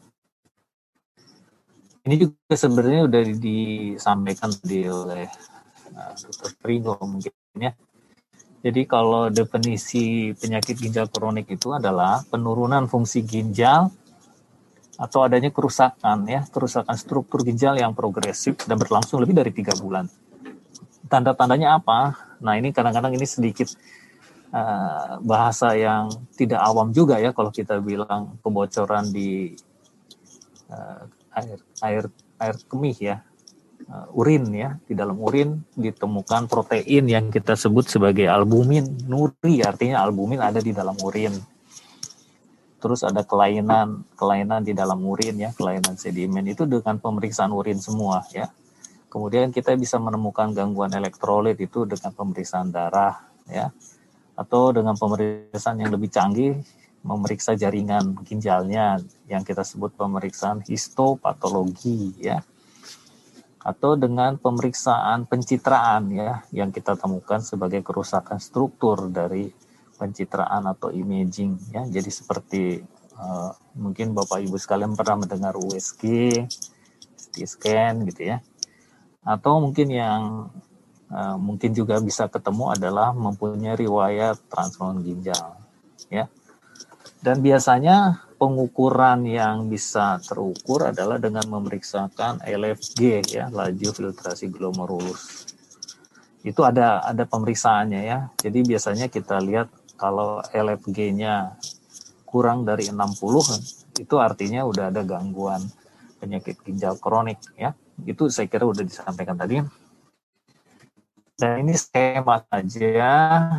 Jadi penyakit ginjal kronik itu ada ada lima, lima stadium ya. Kalau stadium satu, meskipun dia disebut penyakit ginjal kronik, kita sebut masih dalam kondisi normal ya dengan faktor-faktor risiko. Nanti kita lihat faktor-faktor risikonya. Terus yang stadium 2 itu ada gangguan, gangguan yang ringan ya. Fungsinya antara itu persentasenya itu ya sekitar 60% sampai 89%. Sedangkan yang uh, moderate ya, terjemahannya apa nih bahasa Indonesia-nya? Sedang ya, gangguan sedang uh, antara 45 sampai 59% yang kita sebut sebagai penyakit ginjal kronik yang dianggap serius itu yang kurang yang step 3 ini ya, yang yang tadi kita sebut yang laju filtrasinya kurang dari 60 ya. Itu dibagi dua 3A, 3B. Eh, pokoknya sekitar eh, 30 sampai 60 itu udah menjadi per, apa menjadi eh, perhatian khusus untuk dievaluasi lanjutan ya karena ini menjadi akan buruk lagi masuk ke dalam kondisi stadium 4 dan stadium 5 ya. Nah, sudah kalau sudah masuk stadium 4, stadium 5 ini yang udah sangat serius membutuhkan eh, persiapan-persiapan uh, segala macam untuk tidak menjadi lebih buruk ya meskipun sa, se, se, secara umum sebenarnya kalau udah masuk stadium 5 itu udah harus kita lakukan tindakan dialisis atau uh, transplantasi ginjal gitu ya itu yang sering eh, kita dengung-dengungkan, namun itu menakutkan untuk eh, Bapak Ibu sekalian ya, karena itu menganggap bahwa itu fonis katanya ya, kata Dokter Aida tadi. Sebenarnya bukan fonis ya, tapi itu kondisi penyakit yang sebenarnya secara medis masih bisa ditanggulangi ya, bukan tidak bisa ditanggulangi meskipun uh, orang awam menganggap itu fonis. Nah, sekarang kita lihat bahwa penyakit, uh, penyakit ginjal kronik itu banyak sebetulnya ya. Nanti kita lihat datanya. Ini juga udah disampaikan tadi ya. Yang paling sering di kita itu yang sering kita ketemukan adalah uh, radang ginjal, adanya hipertensi, adanya diabetes ya. Kemudian ada penyakit-penyakit uh, bawaan seperti ginjal polikistik ya atau ada batu, tumor ya. Dan mungkin yang tanpa disadari kadang-kadang yang bersinggungan dengan obat-obatan yang tanpa dikontrol oleh oleh dokter ya itu sering terjadi ya dan lain-lain seperti autoimun infeksi juga itu sering menjadi uh, penyebab penyakit ginjal kronik. Nah ini data di Indonesia ya ini data kita dari Kemkes dari Kemkes dan ini RR Indonesian Renal Registry ya. Uh, kalau kita lihat dari data ini sebenarnya lebih banyak hipertensinya ya dibandingkan diabetes ya. Jadi sebenarnya sama-sama kalau udah ketemu istilah darah tinggi, kencing manis itu artinya kemungkinan untuk masuk ke dalam kondisi gagal ginjal itu besar ya. Itu artinya ya. Kita lihat ini aja jadi penyebabnya itu yang paling sering yang sering kita temukan sehari-hari sebenarnya ya saya nggak usah uh, bahas lagi secara detail. Nah kalau secara apa uh, ya kalau istilahnya literasi dari kepustakaan kepustakaan internasional bahwa yang menjadi apa menjadi risiko tinggi untuk terjadi gangguan ginjal ini adalah ini seperti yang disebutkan data tadi ya. Jadi sesuai dengan data uh, IRR atau mungkin riskesdas kalau bahasa Kemenkes ya hipertensi, diabetes, usia lanjut, ya riwayat penyakit uh, ginjal di keluarganya, ya kalau di luar adalah uh, mempunyai ras Afro Afrika atau kulit hitam ya. Ini semua menjadi perhatian khusus untuk para tenaga medis. Kalau sudah ketemu kondisi ini, artinya kita harus mengantisipasi ada gangguan komplikasi terhadap ginjal ya. Ini yang jadi uh, perhatian khusus dan sering kita tidak uh, apa kewaspadaan kita kurang gitu terhadap penyakit ginjal kronik. Kenapa? Karena sebagian besar tidak bergejala ya semua mulai dari stadium 1 yang disebutkan tadi sampai stadium 3 itu tidak ada gejala biasanya dan biasanya kalau fungsi ginjalnya sudah sangat rendah baru muncul ini semua ya mudah lelah ya sulit berkonsentrasi ada mual muntah uh, uh, buang air kecilnya berkurang bengkak ya gatal-gatal ya jadi keluhannya seperti orang sakit mah gitu ya mual muntah gitu ya mungkin atau mungkin sakit jantung gitu ternyata dia penyakit ginjal kronik yang masuk dalam kondisi tahap akhir. Nah, bagaimana? Jadi pertanyaannya bagaimana yang seperti disampaikan tadi deteksi dini ya. Deteksi dini penyakit ginjal kronik itu akan terkait dengan penyebabnya ya, penyebab penyakit ginjal kronik ya. Misalnya hipertensi, berarti kita harus bisa ngecek tekanan darah dong gitu. Terus kalau dia diabetes kita harus bisa ngecek gula darah ya. Mungkin yang lebih spesifik yang bisa terukur bisa terlihat kebocoran di dalam urin ditemukannya ada albumin urin ini mudah ini cek urin ini mudah tidak menyakitkan. Tapi kalau misalnya sedikit lebih apa lebih objektif lagi periksa darahnya ya. Nanti kita kita temukan ada gangguan fungsi ginjal berdasarkan kreatin. Atau yang uh, lebih kerennya uh, laju glomerulus ya yaitu EGFR yang itu biasanya di dalam laboratorium sudah tertera ya jadi kita mudah melihatnya. Nah ini mungkin yang udah sampaikan tadi ya. Jadi pemeriksaan gangguan ginjal itu ada dua sebetulnya pemeriksaannya ya. Yang paling mudah dikerjakan untuk deteksi dini itu dengan melakukan pemeriksaan urin, ya ada rasio albumin kreatinin ya itu bisa bisa lebih lebih apa lebih lebih akurat lah dikatakan ya karena kita bisa tahu berapa kebocoran dari uh, ginjalnya. Biasanya kalau kebocorannya lebih dari 300 dari angka ini itu artinya sudah masuk dalam kondisi gangguan ginjal ya. Dan sebelah kanan ini yang tadi eh, udah disampaikan juga bahwa pada kondisi G4 G5 itu udah menjadi eh, kondisi yang paling berat dan biasanya kita harus persiapkan untuk eh, dialisis. Kita lihat uh, satu-satu mungkin ini diabetes dan penyakit ginjal ya. Jadi semua pasien diabetes itu harus dilakukan pemeriksaan kesehatan ginjal itu wajib. Nah, sebenarnya itu udah program dari Kemenkes ya. Jadi kalau punya riwayat uh, yang terkait kalau bahasa kita faktor risiko, punya riwayat diabetes, ada uh, hipertensi gitu ya. Itu semua dilakukan pemeriksaan lengkap ya. Pemeriksaan seperti urin ya, mungkin ya pemeriksaan urin ini termasuk ada namanya istilahnya albumin kreatinin rasio yang tadi dan fungsi ginjal ya dan biasanya dianjurkan kalau tidak ada keluhan apa-apa minimal kalau bisa ini sekali setahun gitu ya untuk mendeteksi dininya ya kalau kita tidak lakukan pemeriksaan ini kita tidak tahu ada gangguan ya. Karena pasien yang kita yang saya sebutkan tadi kenapa? Karena pasien tidak ada keluhan kalau dia belum masuk dalam kondisi yang sangat berat ya. Nah eh, untuk hipertensi Ya jelas pemeriksaannya dengan melakukan pemeriksaan uh, tekanan darah, ya, termasuk pemeriksaan yang tadi yang kita sebut lengkap. Jadi semua sebenarnya hampir sama ya pemeriksaan pemeriksaannya. Hanya fokusnya misalnya kalau hipertensi ya tekanan darahnya kita harus uh, lihat ya terkontrol tidak ya dengan obat-obatan apa saja misalnya atau riwayat keluarganya bagaimana ya.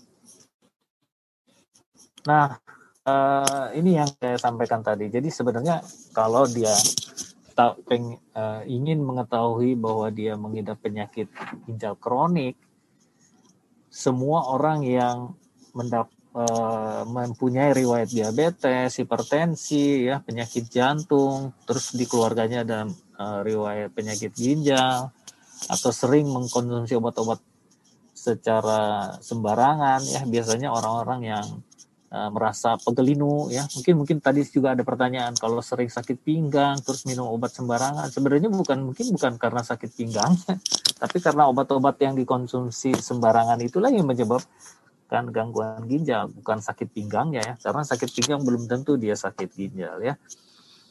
Kalau di Indonesia mungkin nggak ada ya. Jarang kita ketemu uh, ras Afrika ya Nah, sekarang pertanyaannya lagi adalah apakah penyakit ginjal itu bisa dicegah? Kalau ditanya seperti ini kepada kami harusnya bisa ya. Asal dengan syarat kita bisa mendeteksi dini. Setelah kita tahu itu semua, kita bisa melakukan uh, modifikasi hidup ya.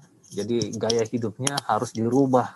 Kemudian kalau dia mengidap kencing manis, darah tinggi, harus mengkonsumsi obat-obat secara teratur gitu ya sebenarnya uh, kalau kita memberikan nasihat ini kayaknya mudah gitu ya, tapi kenyataannya hampir sebagian besar sulit dilaksanakan, apalagi uh, bapak ibu sekalian hidup di kota kota besar dengan uh, olahraga kurang, ya makanannya juga tidak bisa dikontrol karena semua ada makanan junk food, makanan cepat saji, ya. Itu yang uh, terjadi sehingga memodifikasi hidup itu mudah dikatakan tapi sulit dipraktekkan. Dan itu sebenarnya uh, kerjaan bareng ya, bukan kerjaan dokter saja, tapi kerjaan semua masyarakat Indonesia yang menyadari mengenai kesehatan. Uh, apa sebenarnya uh, uh, kiat-kiat melakukan gaya hidup yang sehat ya ini sebenarnya ini ya uh, kayaknya gampang diomonginnya istirahat cukup ya tidur cukup antara 6-7 jam ya. Kemudian minum cukup, ya, jaga kebersihan ya. Kemudian olahraga teratur, tidak merokok ya, tidak minum alkohol, narkoba. Kemudian medical check itu secara rutin ya. Pada kalau di luar negeri itu sebenarnya pada usia-usia tertentu orang-orang yang bekerja itu diwajibkan untuk melakukan general, general check up ya, medical check up secara rutin. Hanya di Indonesia belum belum belum ter terlalu populer ya sehingga uh, sering datang ke tempat kami itu datang dengan terlambat. Terus jangan konsumsi obat secara sembarangan. Uh, yang paling sulit ini yang saya katakan adalah makan diet seimbang ya. Ini yang paling sulit dan sebenarnya uh, pola makan ini akan mengurangi penyakit ginjal kronik hampir sebagian besar ya di samping obat-obatan. Terus terakhir mungkin dikatakan happy, selalu berpikir positif ya. Jadi semua uh, kondisi faktor risiko yang kita temukan itu masih bisa kita cegah sehingga tidak menjadi penyakit ginjal kronik. Nah ini tidur yang cukup ya.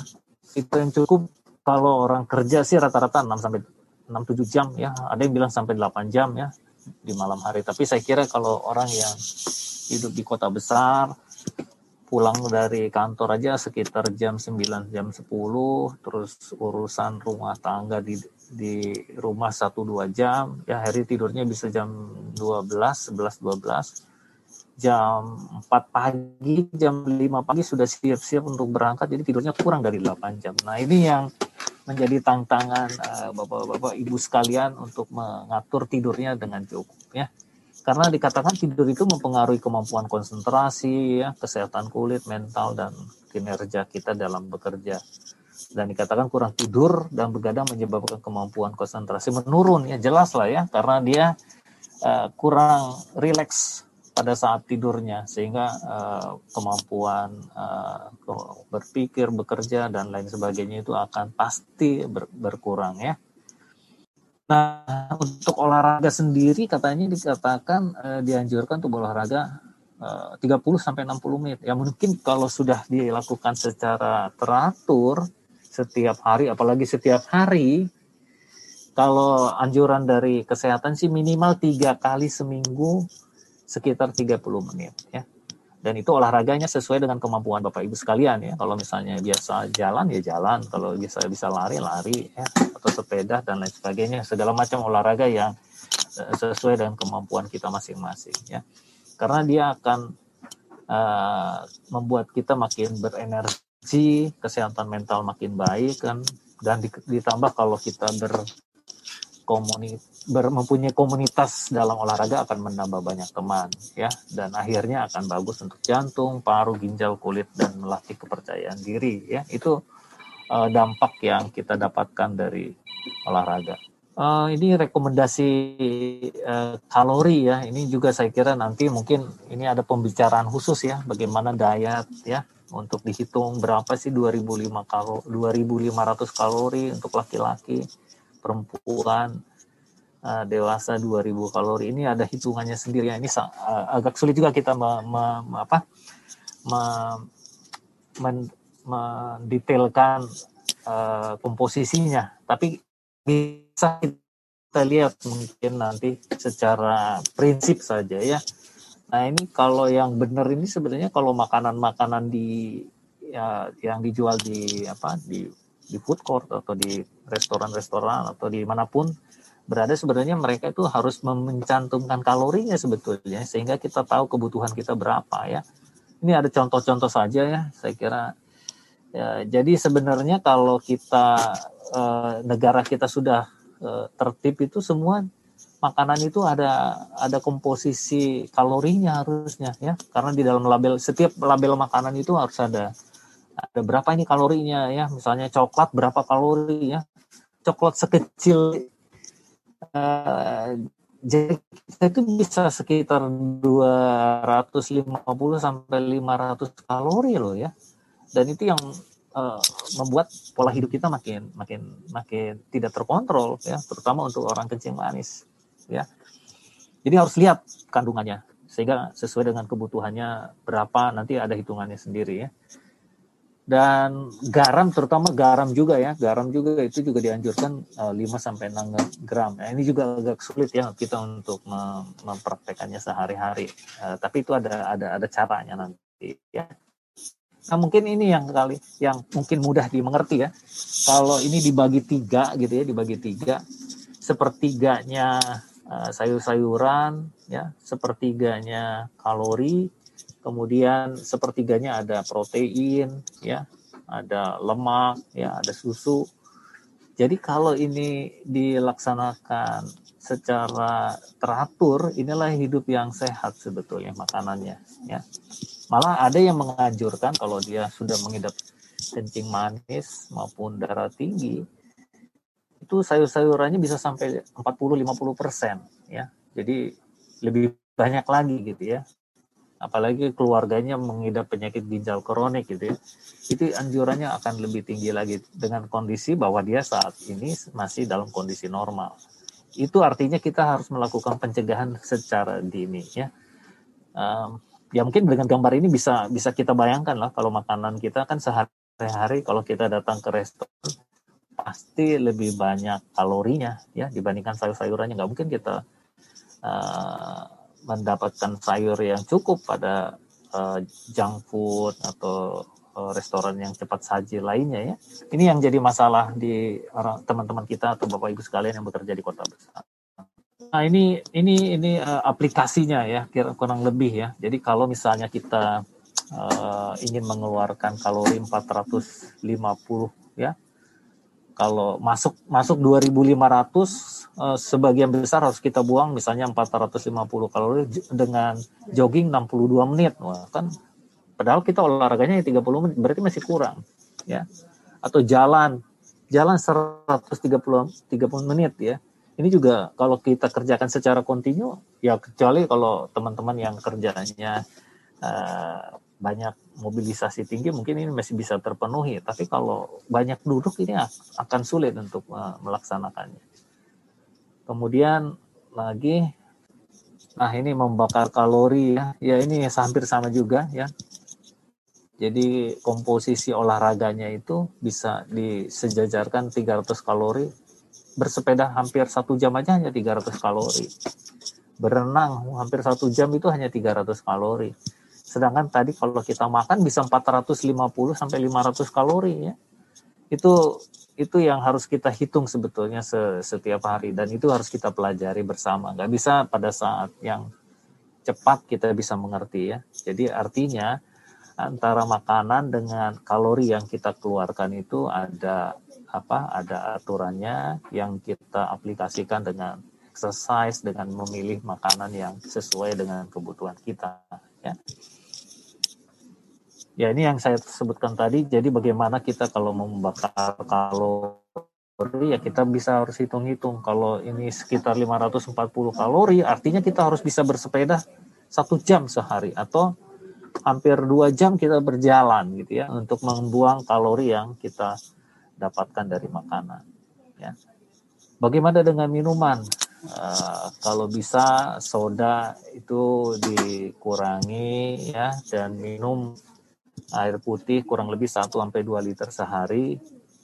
Dan kalau bisa minum jus itu tanpa gula ya, itu yang ideal. Dan terakhir mungkin ini uh, teman-teman uh, bapak bapak sekalian yang sering merokok ya jadi kalau merokok itu udah jelas ya semua orang tahu akan risikonya uh, terkena kanker paru tenggorokan akan menyebabkan penyakit jantung stroke ya kulit cepat lebih menua ya begitu juga bau rokoknya akan merusak baju rambut ya dan giginya menjadi lebih kuning Oke, mungkin itu saja yang bisa saya sampaikan. Uh, mudah-mudahan yang saya sampaikan tidak menakutkan sehingga membuka uh, wawasan Bapak Ibu sekalian dalam uh, mendeteksi penyakit ginjal kronik dan pengelolaan pola hidup sehari-hari yang mungkin harus kita pelajari bersama. Terima kasih atas perhatiannya. Baik, uh, terima kasih Dokter Bonar yang sudah memberikan uh, penjelasan kepada kami, kepada masyarakat, bagaimana melakukan pencegahan penyakit ginjal kronik. Uh, memang seperti yang dokter katakan terlihat uh, mudah untuk dicapkan, tetapi untuk dilakukan memang sedikit sulit. Begitu saya tadi melihat piring the eat well plate-nya itu, uh, saya berpikir untuk membeli piring dengan ukuran seperti itu, dok. sehingga mungkin saya bisa uh, apa mencoba untuk mengikuti apa yang uh, dokter uh, uh, sampaikan paparkan pada saat ini. Baik, uh, terima kasih Dokter Bonar. Uh, selanjutnya kita masuk pada sesi tanya jawab. Ada banyak pertanyaan yang masuk uh, kepada kami, baik di Q&A dan juga di channel YouTube Sikil dan channel YouTube uh, Pernefri. Uh, kami akan membacakan beberapa pertanyaan, tetapi yang pertama adalah ada permintaan dari peserta uh, yang mengatakan bahwa materi yang disampaikan oleh tiga narasumber sangat bagus. Apakah boleh di-share kepada peserta webinar? Jika memang boleh, kami mohon kesediaan boleh, boleh. Bapak Ibu narasumber uh, kepada kami boleh dan kami akan membagikannya kepada para peserta. Boleh. Boleh. Baik, terima kasih Dokter Bonar, terima kasih Dokter Kum. Uh, selanjutnya saya akan memulai membacakan pertanyaan pertama uh, dari Ibu Wahyu Rinaningsi. Pertanyaan tidak ditujukan kepada salah satu narasumber. Silakan Bapak Ibu dokter nanti uh, menjawab apakah ketiga-tiganya menjawab atau salah satunya saja. Pertanyaannya adalah saya pernah mengalami penyumbatan saluran ginjal dan sudah di stain tiga bulan. Apakah ini bisa sembuh? Ini ke dokter Bonar ya. Silakan dokter Bonar. Aduh, ini pertanyaan yang sangat sulit dijawab secara detail ya, karena saya tidak tahu kondisinya kenapa sampai dipasang e, karena batu atau bukan ya. Coba baca sekali lagi pertanyaannya. uh, tidak menjelaskan uh, karena apa, tetapi pertanyaannya saya pernah mengalami yeah. penyumbatan yeah. saluran ginjal dan yeah. sudah di stain tiga bulan. Apakah bisa sembuh? Ya kalau ditanya bisa sembuh bisa. Tapi kita harus tahu penyebabnya sih sebetulnya. Penyebabnya apa gitu ya. Kalau bisa misalnya ada tumor ya lain ya tumornya harus dibuang atau dioperasi atau dilakukan terapi khusus terhadap tumornya ya. Tapi kalau misalnya ada batu, ya mungkin batunya banyak sehingga dipasang stand supaya mencegah tidak terjadi sumbatan.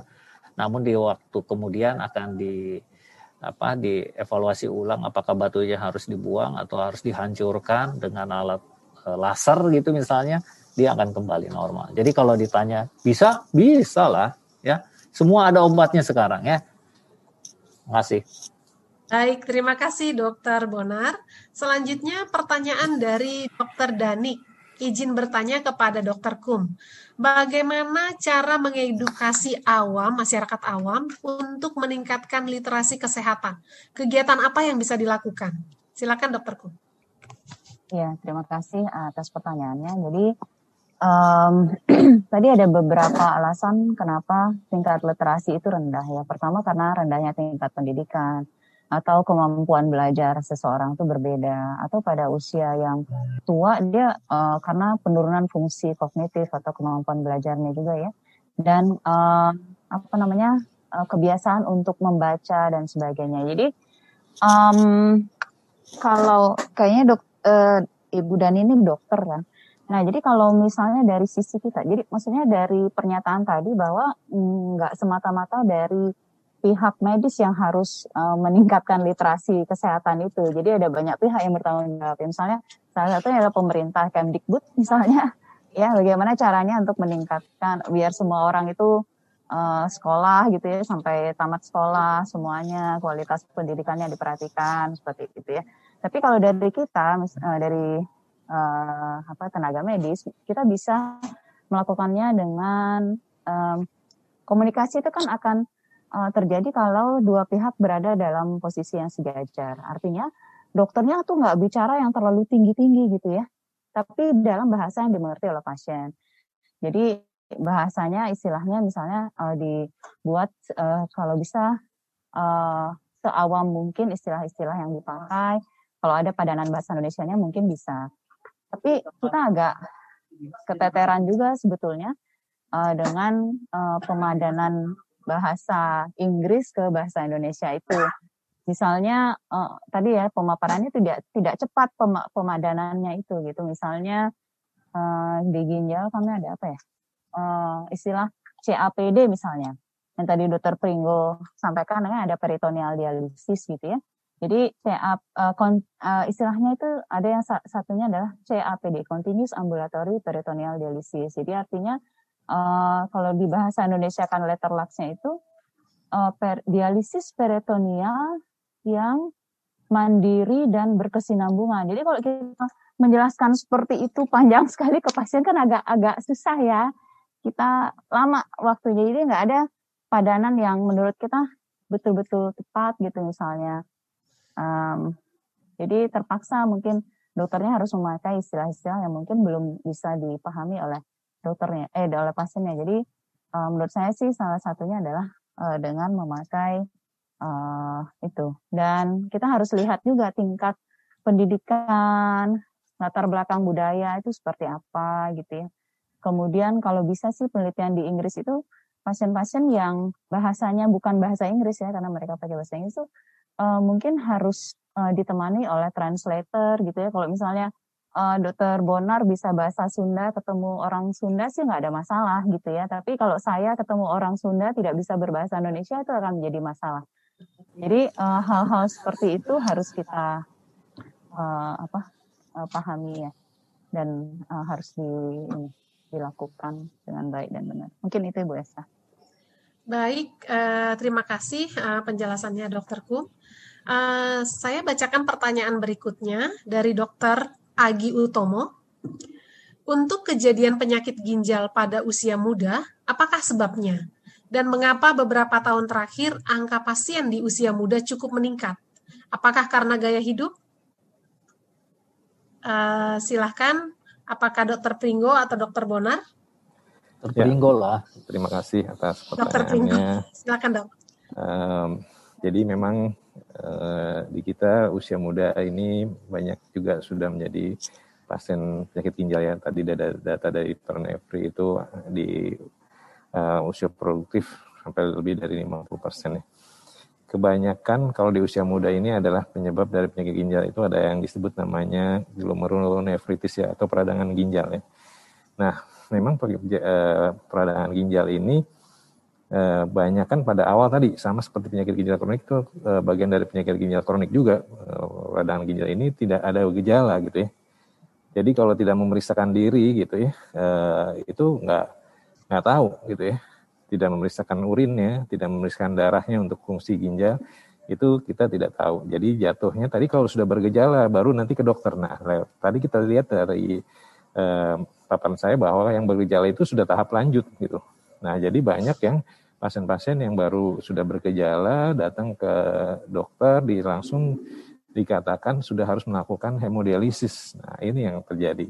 Jadi itu harus diperhatikan peradangan ginjal.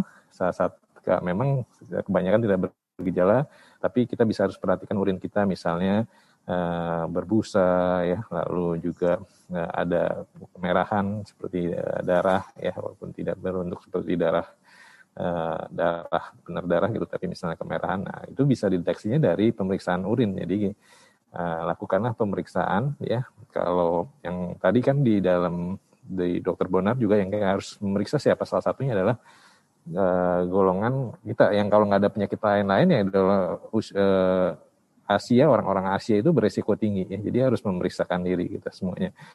Apalagi kalau sudah ada penyakit yang seperti disebutkan uh, dokter Bonar tadi yang sebagai penyebab gagal ginjal diabetes hipertensi itu kita harus periksa harus tahu jadi ketahui ada istilah kalau di uh, di WKD itu salah satunya adalah uh, know your numbers ya Ya, selain ketahui lah tekanan darah, kebanyakan juga kita nggak tahu pertama tekanan darah. Itu juga salah satu penanda kalau ada penyelainan ginjal juga penanda kalau ada tensi tinggi juga bisa menunjukkan kelainan ginjal. Lalu fungsi ginjal kita sudah tahu fungsi ginjal baik atau tidak? Ya tadi dengan melakukan pemeriksaan ya darah dan pemeriksaan urin. Jadi know your numbers ya. Ketahuilah uh, status kesehatan ginjal kita. Itu. Jadi peradangan ginjal ini yang biasanya yang terjadi pada usia muda. Demikian. Baik terima kasih dokter Pringgo Uh, selanjutnya pertanyaan dari Bapak Ahmad Japar dari Samarinda. Sebenarnya tadi sudah di, sedikit dijawab oleh uh, Dokter Bonar. Ya, pertanyaannya adalah uh, mungkin bisa disampaikan fakta dan mitos terkait penyakit ginjal. Misalnya ginjal disebab, disebabkan oleh sering banyak duduk atau kurang minum atau mungkin dok ada mitos-mitos lain yang sering uh, di apa di masyarakat beredar yang sebenarnya tidak tepat. Mungkin uh, dokter Monar bisa memberikan uh, pencerahan tentang itu. Terima kasih. Mitos apa lagi ya? uh, mitos ya yang paling sering saya tangkap sih kalau orang datang ke kami itu sakit uh, ginjal itu selalu terkait dengan sakit pinggang gitu ya. Itu yang paling sering sih. Apalagi ya um, uh, ya banyak duduk bisa banyak duduk kurang minum ya bisa ya. Tapi sebenarnya bukan bukan hanya sekedar itu karena kalau di kalau kita lihat dari sakit pinggang ya itu kan di pinggang itu kan bukan hanya ginjal yang ada. Organ lain pun ada bisa otot bisa ada liver bisa ada limpa ya itu ada banyak segala macam yang bisa terkait dengan organ-organ tersebut. Jadi nggak murni. Nah, yang jadi masalah itu sebenarnya eh, kalau menurut pengalaman kami itu justru orang yang penyakit ginjal itu tidak ada keluhan sebetulnya. Hmm. Itu yang paling problem sebetulnya sehingga pengelolaan penyakit ginjal kronik secara nasional maupun secara internasional dikatakan terlambat ya. Karena apa? ya nggak ada deteksinya, nggak dilakukan deteksinya. Kalau di luar sih sebenarnya orang yang bekerja ya, terutama untuk orang bekerja dulu ya. Kalau orang yang bekerja itu pada saat dia masuk ke dalam uh, asosiasi pekerja itu dia diwajibkan untuk melakukan general check up. Jadi dengan melakukan general check up dia kita tahu dia tekanan darahnya terkontrol tidak ya gula darahnya terkontrol tidak atau urinnya ada kebocoran di ginjal tidak itu ketahuan semua. Karena hmm. pemeriksaan sangat sederhana sekali ya. Ya mungkin program pemerintah itu masih belum banyak menekankan mengenai deteksi dini ya. Pemerintah masih lebih banyak menekankan pengobatan dan itu yang sekarang lagi galak-galaknya diusahakan ya. Memang masih belum berhasil benar masih belum kelihatan ya. Ya itu saja mungkin yang menjadi problem ya terutama ada satu lagi yang paling sering adalah eh, orang-orang uh, menganggap karena dia sering pe, uh, sakit pinggang dia minum obat-obatan yang ada di warung terutama analgetik ya. Itu analgetik itu akan uh, menghilangkan nyeri pinggang dengan cepat sih. Dan kalau itu sering dilakukan dalam konsumsi yang makin banyak itu yang menyebabkan gagal ginjal. Tapi gagal ginjalnya bukan pada saat dia meminum obat langsung gagal ginjal tidak tapi setelah sekian tahun baru muncul. Ya itu yang sering terjadi ya. Makanya uh, setiap orang yang ada di masyarakat itu sebaiknya sih minimal di posyandu saya kira ada ya. Kalau nggak salah sih di posyandu ada untuk memeriksakan tekanan darah saja sih ya. Jadi pada saat apalagi sih bukan istilah posyandu apa sih yang untuk pos bindu. pos bindu ya? Itu kan ada ya jadi semua masyarakat tuh sebenarnya sudah terpapar dengan uh, deteksi dini sebetulnya hanya belum nggak serius gitu ya dianggap ah itu kerjaan bukan kerjaan saya. Jadi mereka tidak serius melakukan pemeriksaannya dan itulah gunanya mungkin uh, info atau literasi secara uh, menyeluruh kepada semua masyarakat bahwa deteksi dini itu menjadi apa menjadi kekuatan dalam bidang kesehatan gitu ya. Saya kira gitu Ibu. Terima kasih. Baik, terima kasih Dokter Bonar. Uh, ada yang lain, pertanyaan lain untuk ini untuk Dokter Kum. Saya pasien Dokter Kum di RSCM. Saya mau tanya sekar, saya mau tanya sekarang banyak uh, milenial yang sudah kena gagal ginjal. Banyak yang pandang enteng karena mereka masih muda. Bagaimana cara meyakinkan para milenial atau para orang-orang yang sehat tersebut? Ya, silakan dokter Kum. Siapa ini ya pasiennya? Iya. Uh, iya sedih juga sih uh, pasien datang 20 tahun, 27 tahun udah harus uh, dialisis ya. Jadi memang uh, mungkin salah satunya tadi ya karena uh, mungkin uh, pelajaran biologinya tidak diikuti dengan baik atau gimana ya. Tapi uh, jadi pemahaman dia akan uh, masyarakat Indonesia sih pada umumnya awareness terhadap kesehatan itu belum terlalu tinggi gitu ya.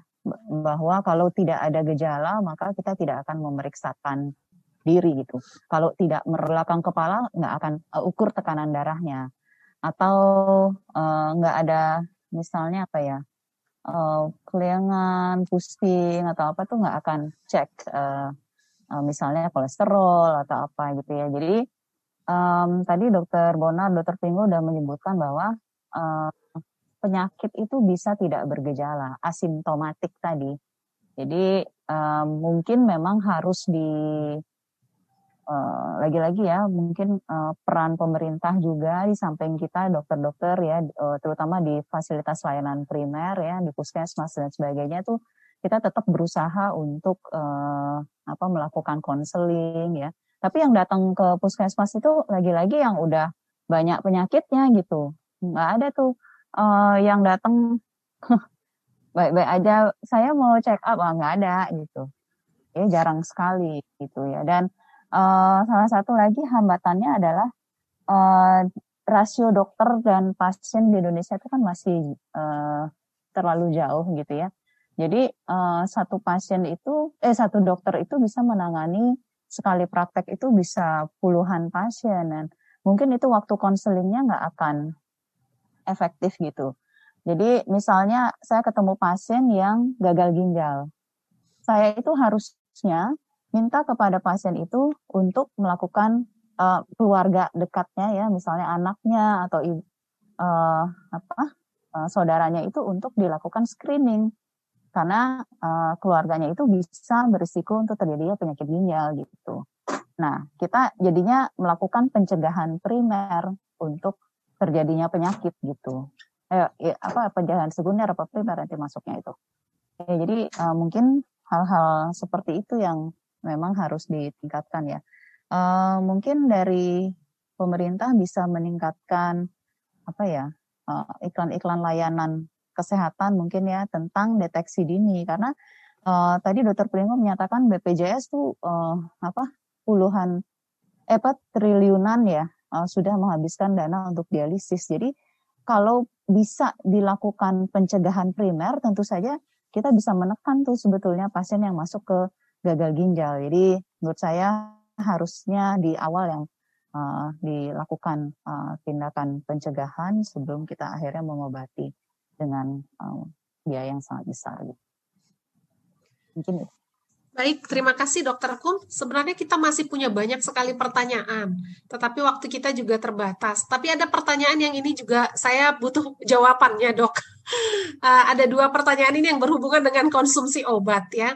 Uh, bahwa di sini ada dua pertanyaan yang khusus menanyakan tentang konsumsi obat. Satu dari Bapak Mahdi Kanggusti dan yang satu dari Bapak Andri Muhammad Rifai.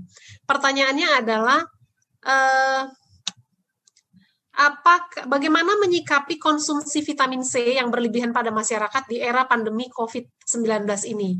Ter, uh, pengaruhnya terhadap uh, penyakit ginjal di masyarakat. Itu dari Bapak Andri. Kemudian ya yang satu lagi adalah dari Ibu Reni. Uh, jika mengkonsumsi tablet asam folat dan vitamin E setiap hari apakah akan berpengaruh pada kesehatan ginjal? Saya pikir ini pertanyaannya berhubungan dengan kondisi sekarang bahwa setiap orang banyak yang mengkonsumsi uh, vitamin. Sama dengan saya berusaha untuk mengkonsumsi vitamin sebanyak-banyaknya. Ini bagaimana pengaruhnya dengan ginjal dok? Uh, silahkan saya harus menunjuk kalau saya disuruh menunjuk saya kurang nyaman. Saya ya, meminta saya jawab. Uh, dokter Bonar kemudian nanti mungkin ditambahi oleh dokter Pringgo. Jika benar silahkan terima kasih. Dokter Pringgo bersedia menjawab semua ya, terima kasih. Ya. Silakan dokter Minggu.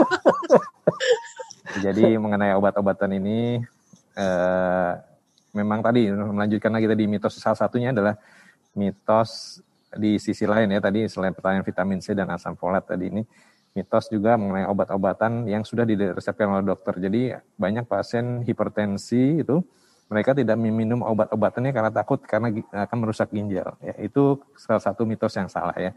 Jadi justru tekanan darah yang tinggi itu yang akan merusak ginjal. Ya, jadi bukan obatnya karena itu kan obatnya pasti sudah dipilihkan oleh dokternya obat yang uh, sesuai untuk pasien tersebut. Begitu juga pada pasien diabetes ada yang tidak mau minum obat karena takut ginjal. Ya, atau pas sudah ginjalnya terganggu ini karena saya minum obat sudah lama. Sebenarnya itu tidak, tidak tepat ya mitos yang salah. Justru tekanan darah yang tinggi, gula darah yang tinggi ini yang bisa mengganggu fungsi ginjal. Ya, mengenai uh, vitamin C ya. Jadi uh, memang uh, sekarang banyak dikonsumsi ya. Sebenarnya kalau uh, dilihat kebutuhannya ya sehari itu sebenarnya 65 sampai 90 uh, miligram per hari ya. ya. Uh, jadi uh, kalau terlalu tinggi juga nggak dianjurkan.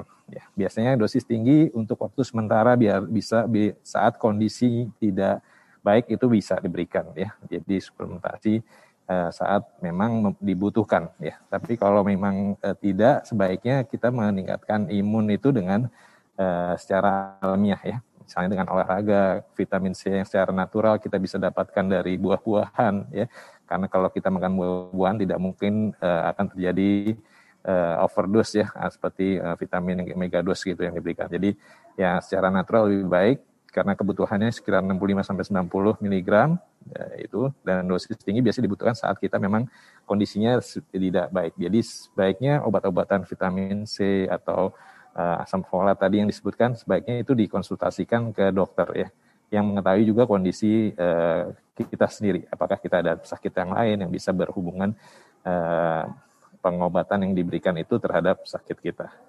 Mungkin demikian yang bisa saya jawab. Baik, terima kasih uh, Dokter Pringgo.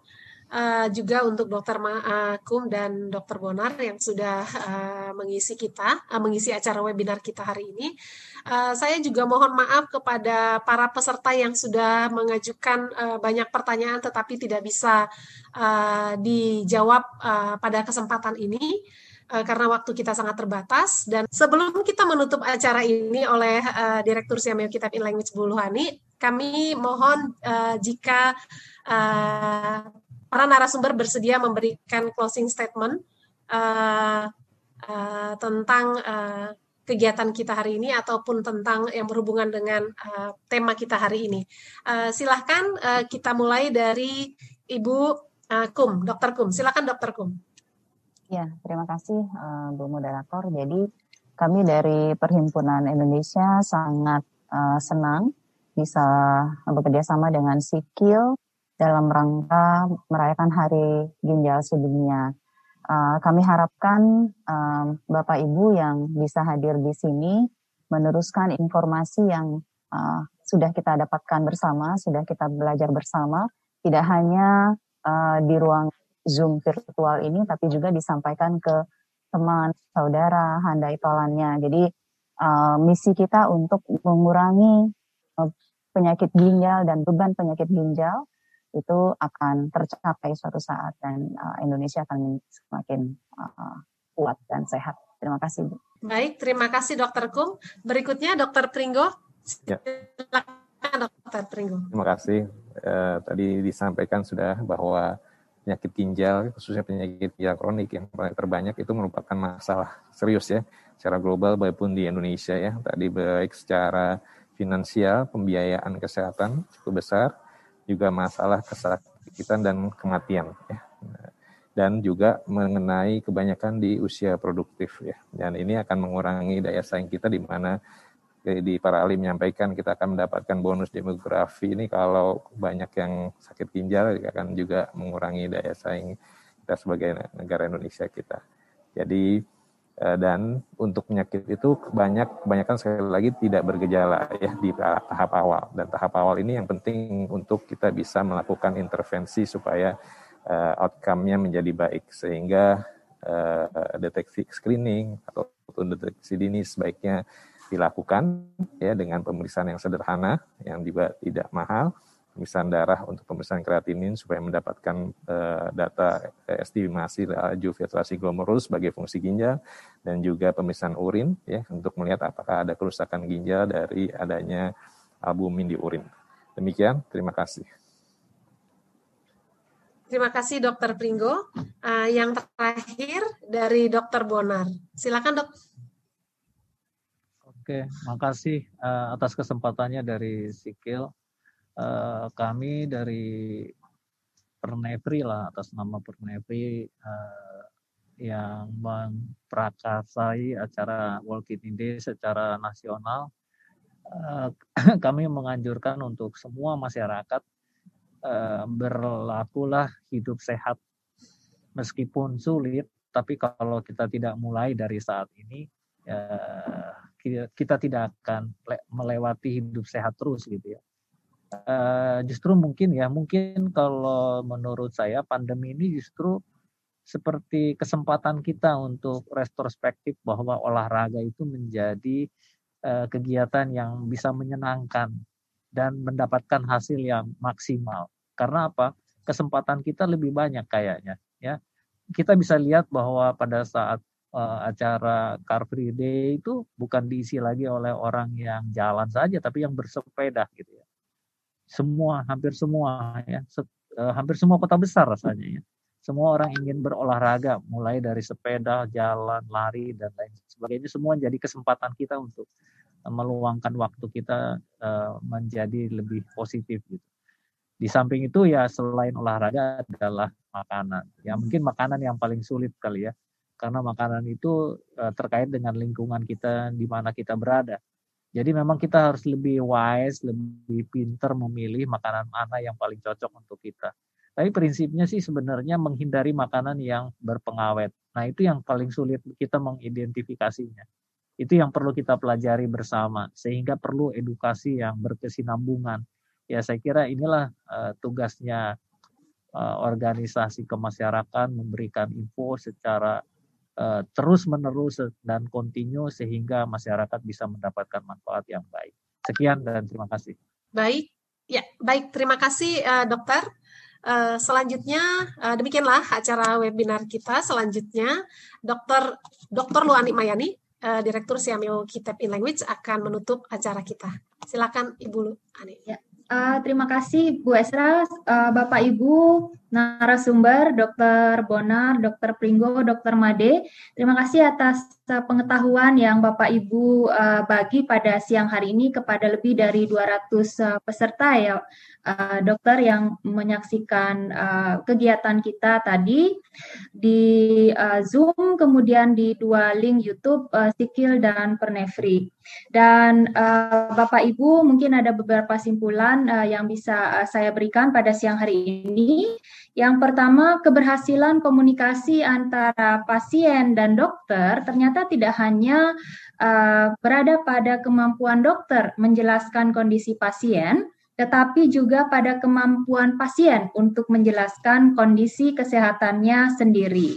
Dan kita bersepakat bahwa peningkatan literasi kesehatan akan berdampak pada peningkatan kualitas hidup masyarakat.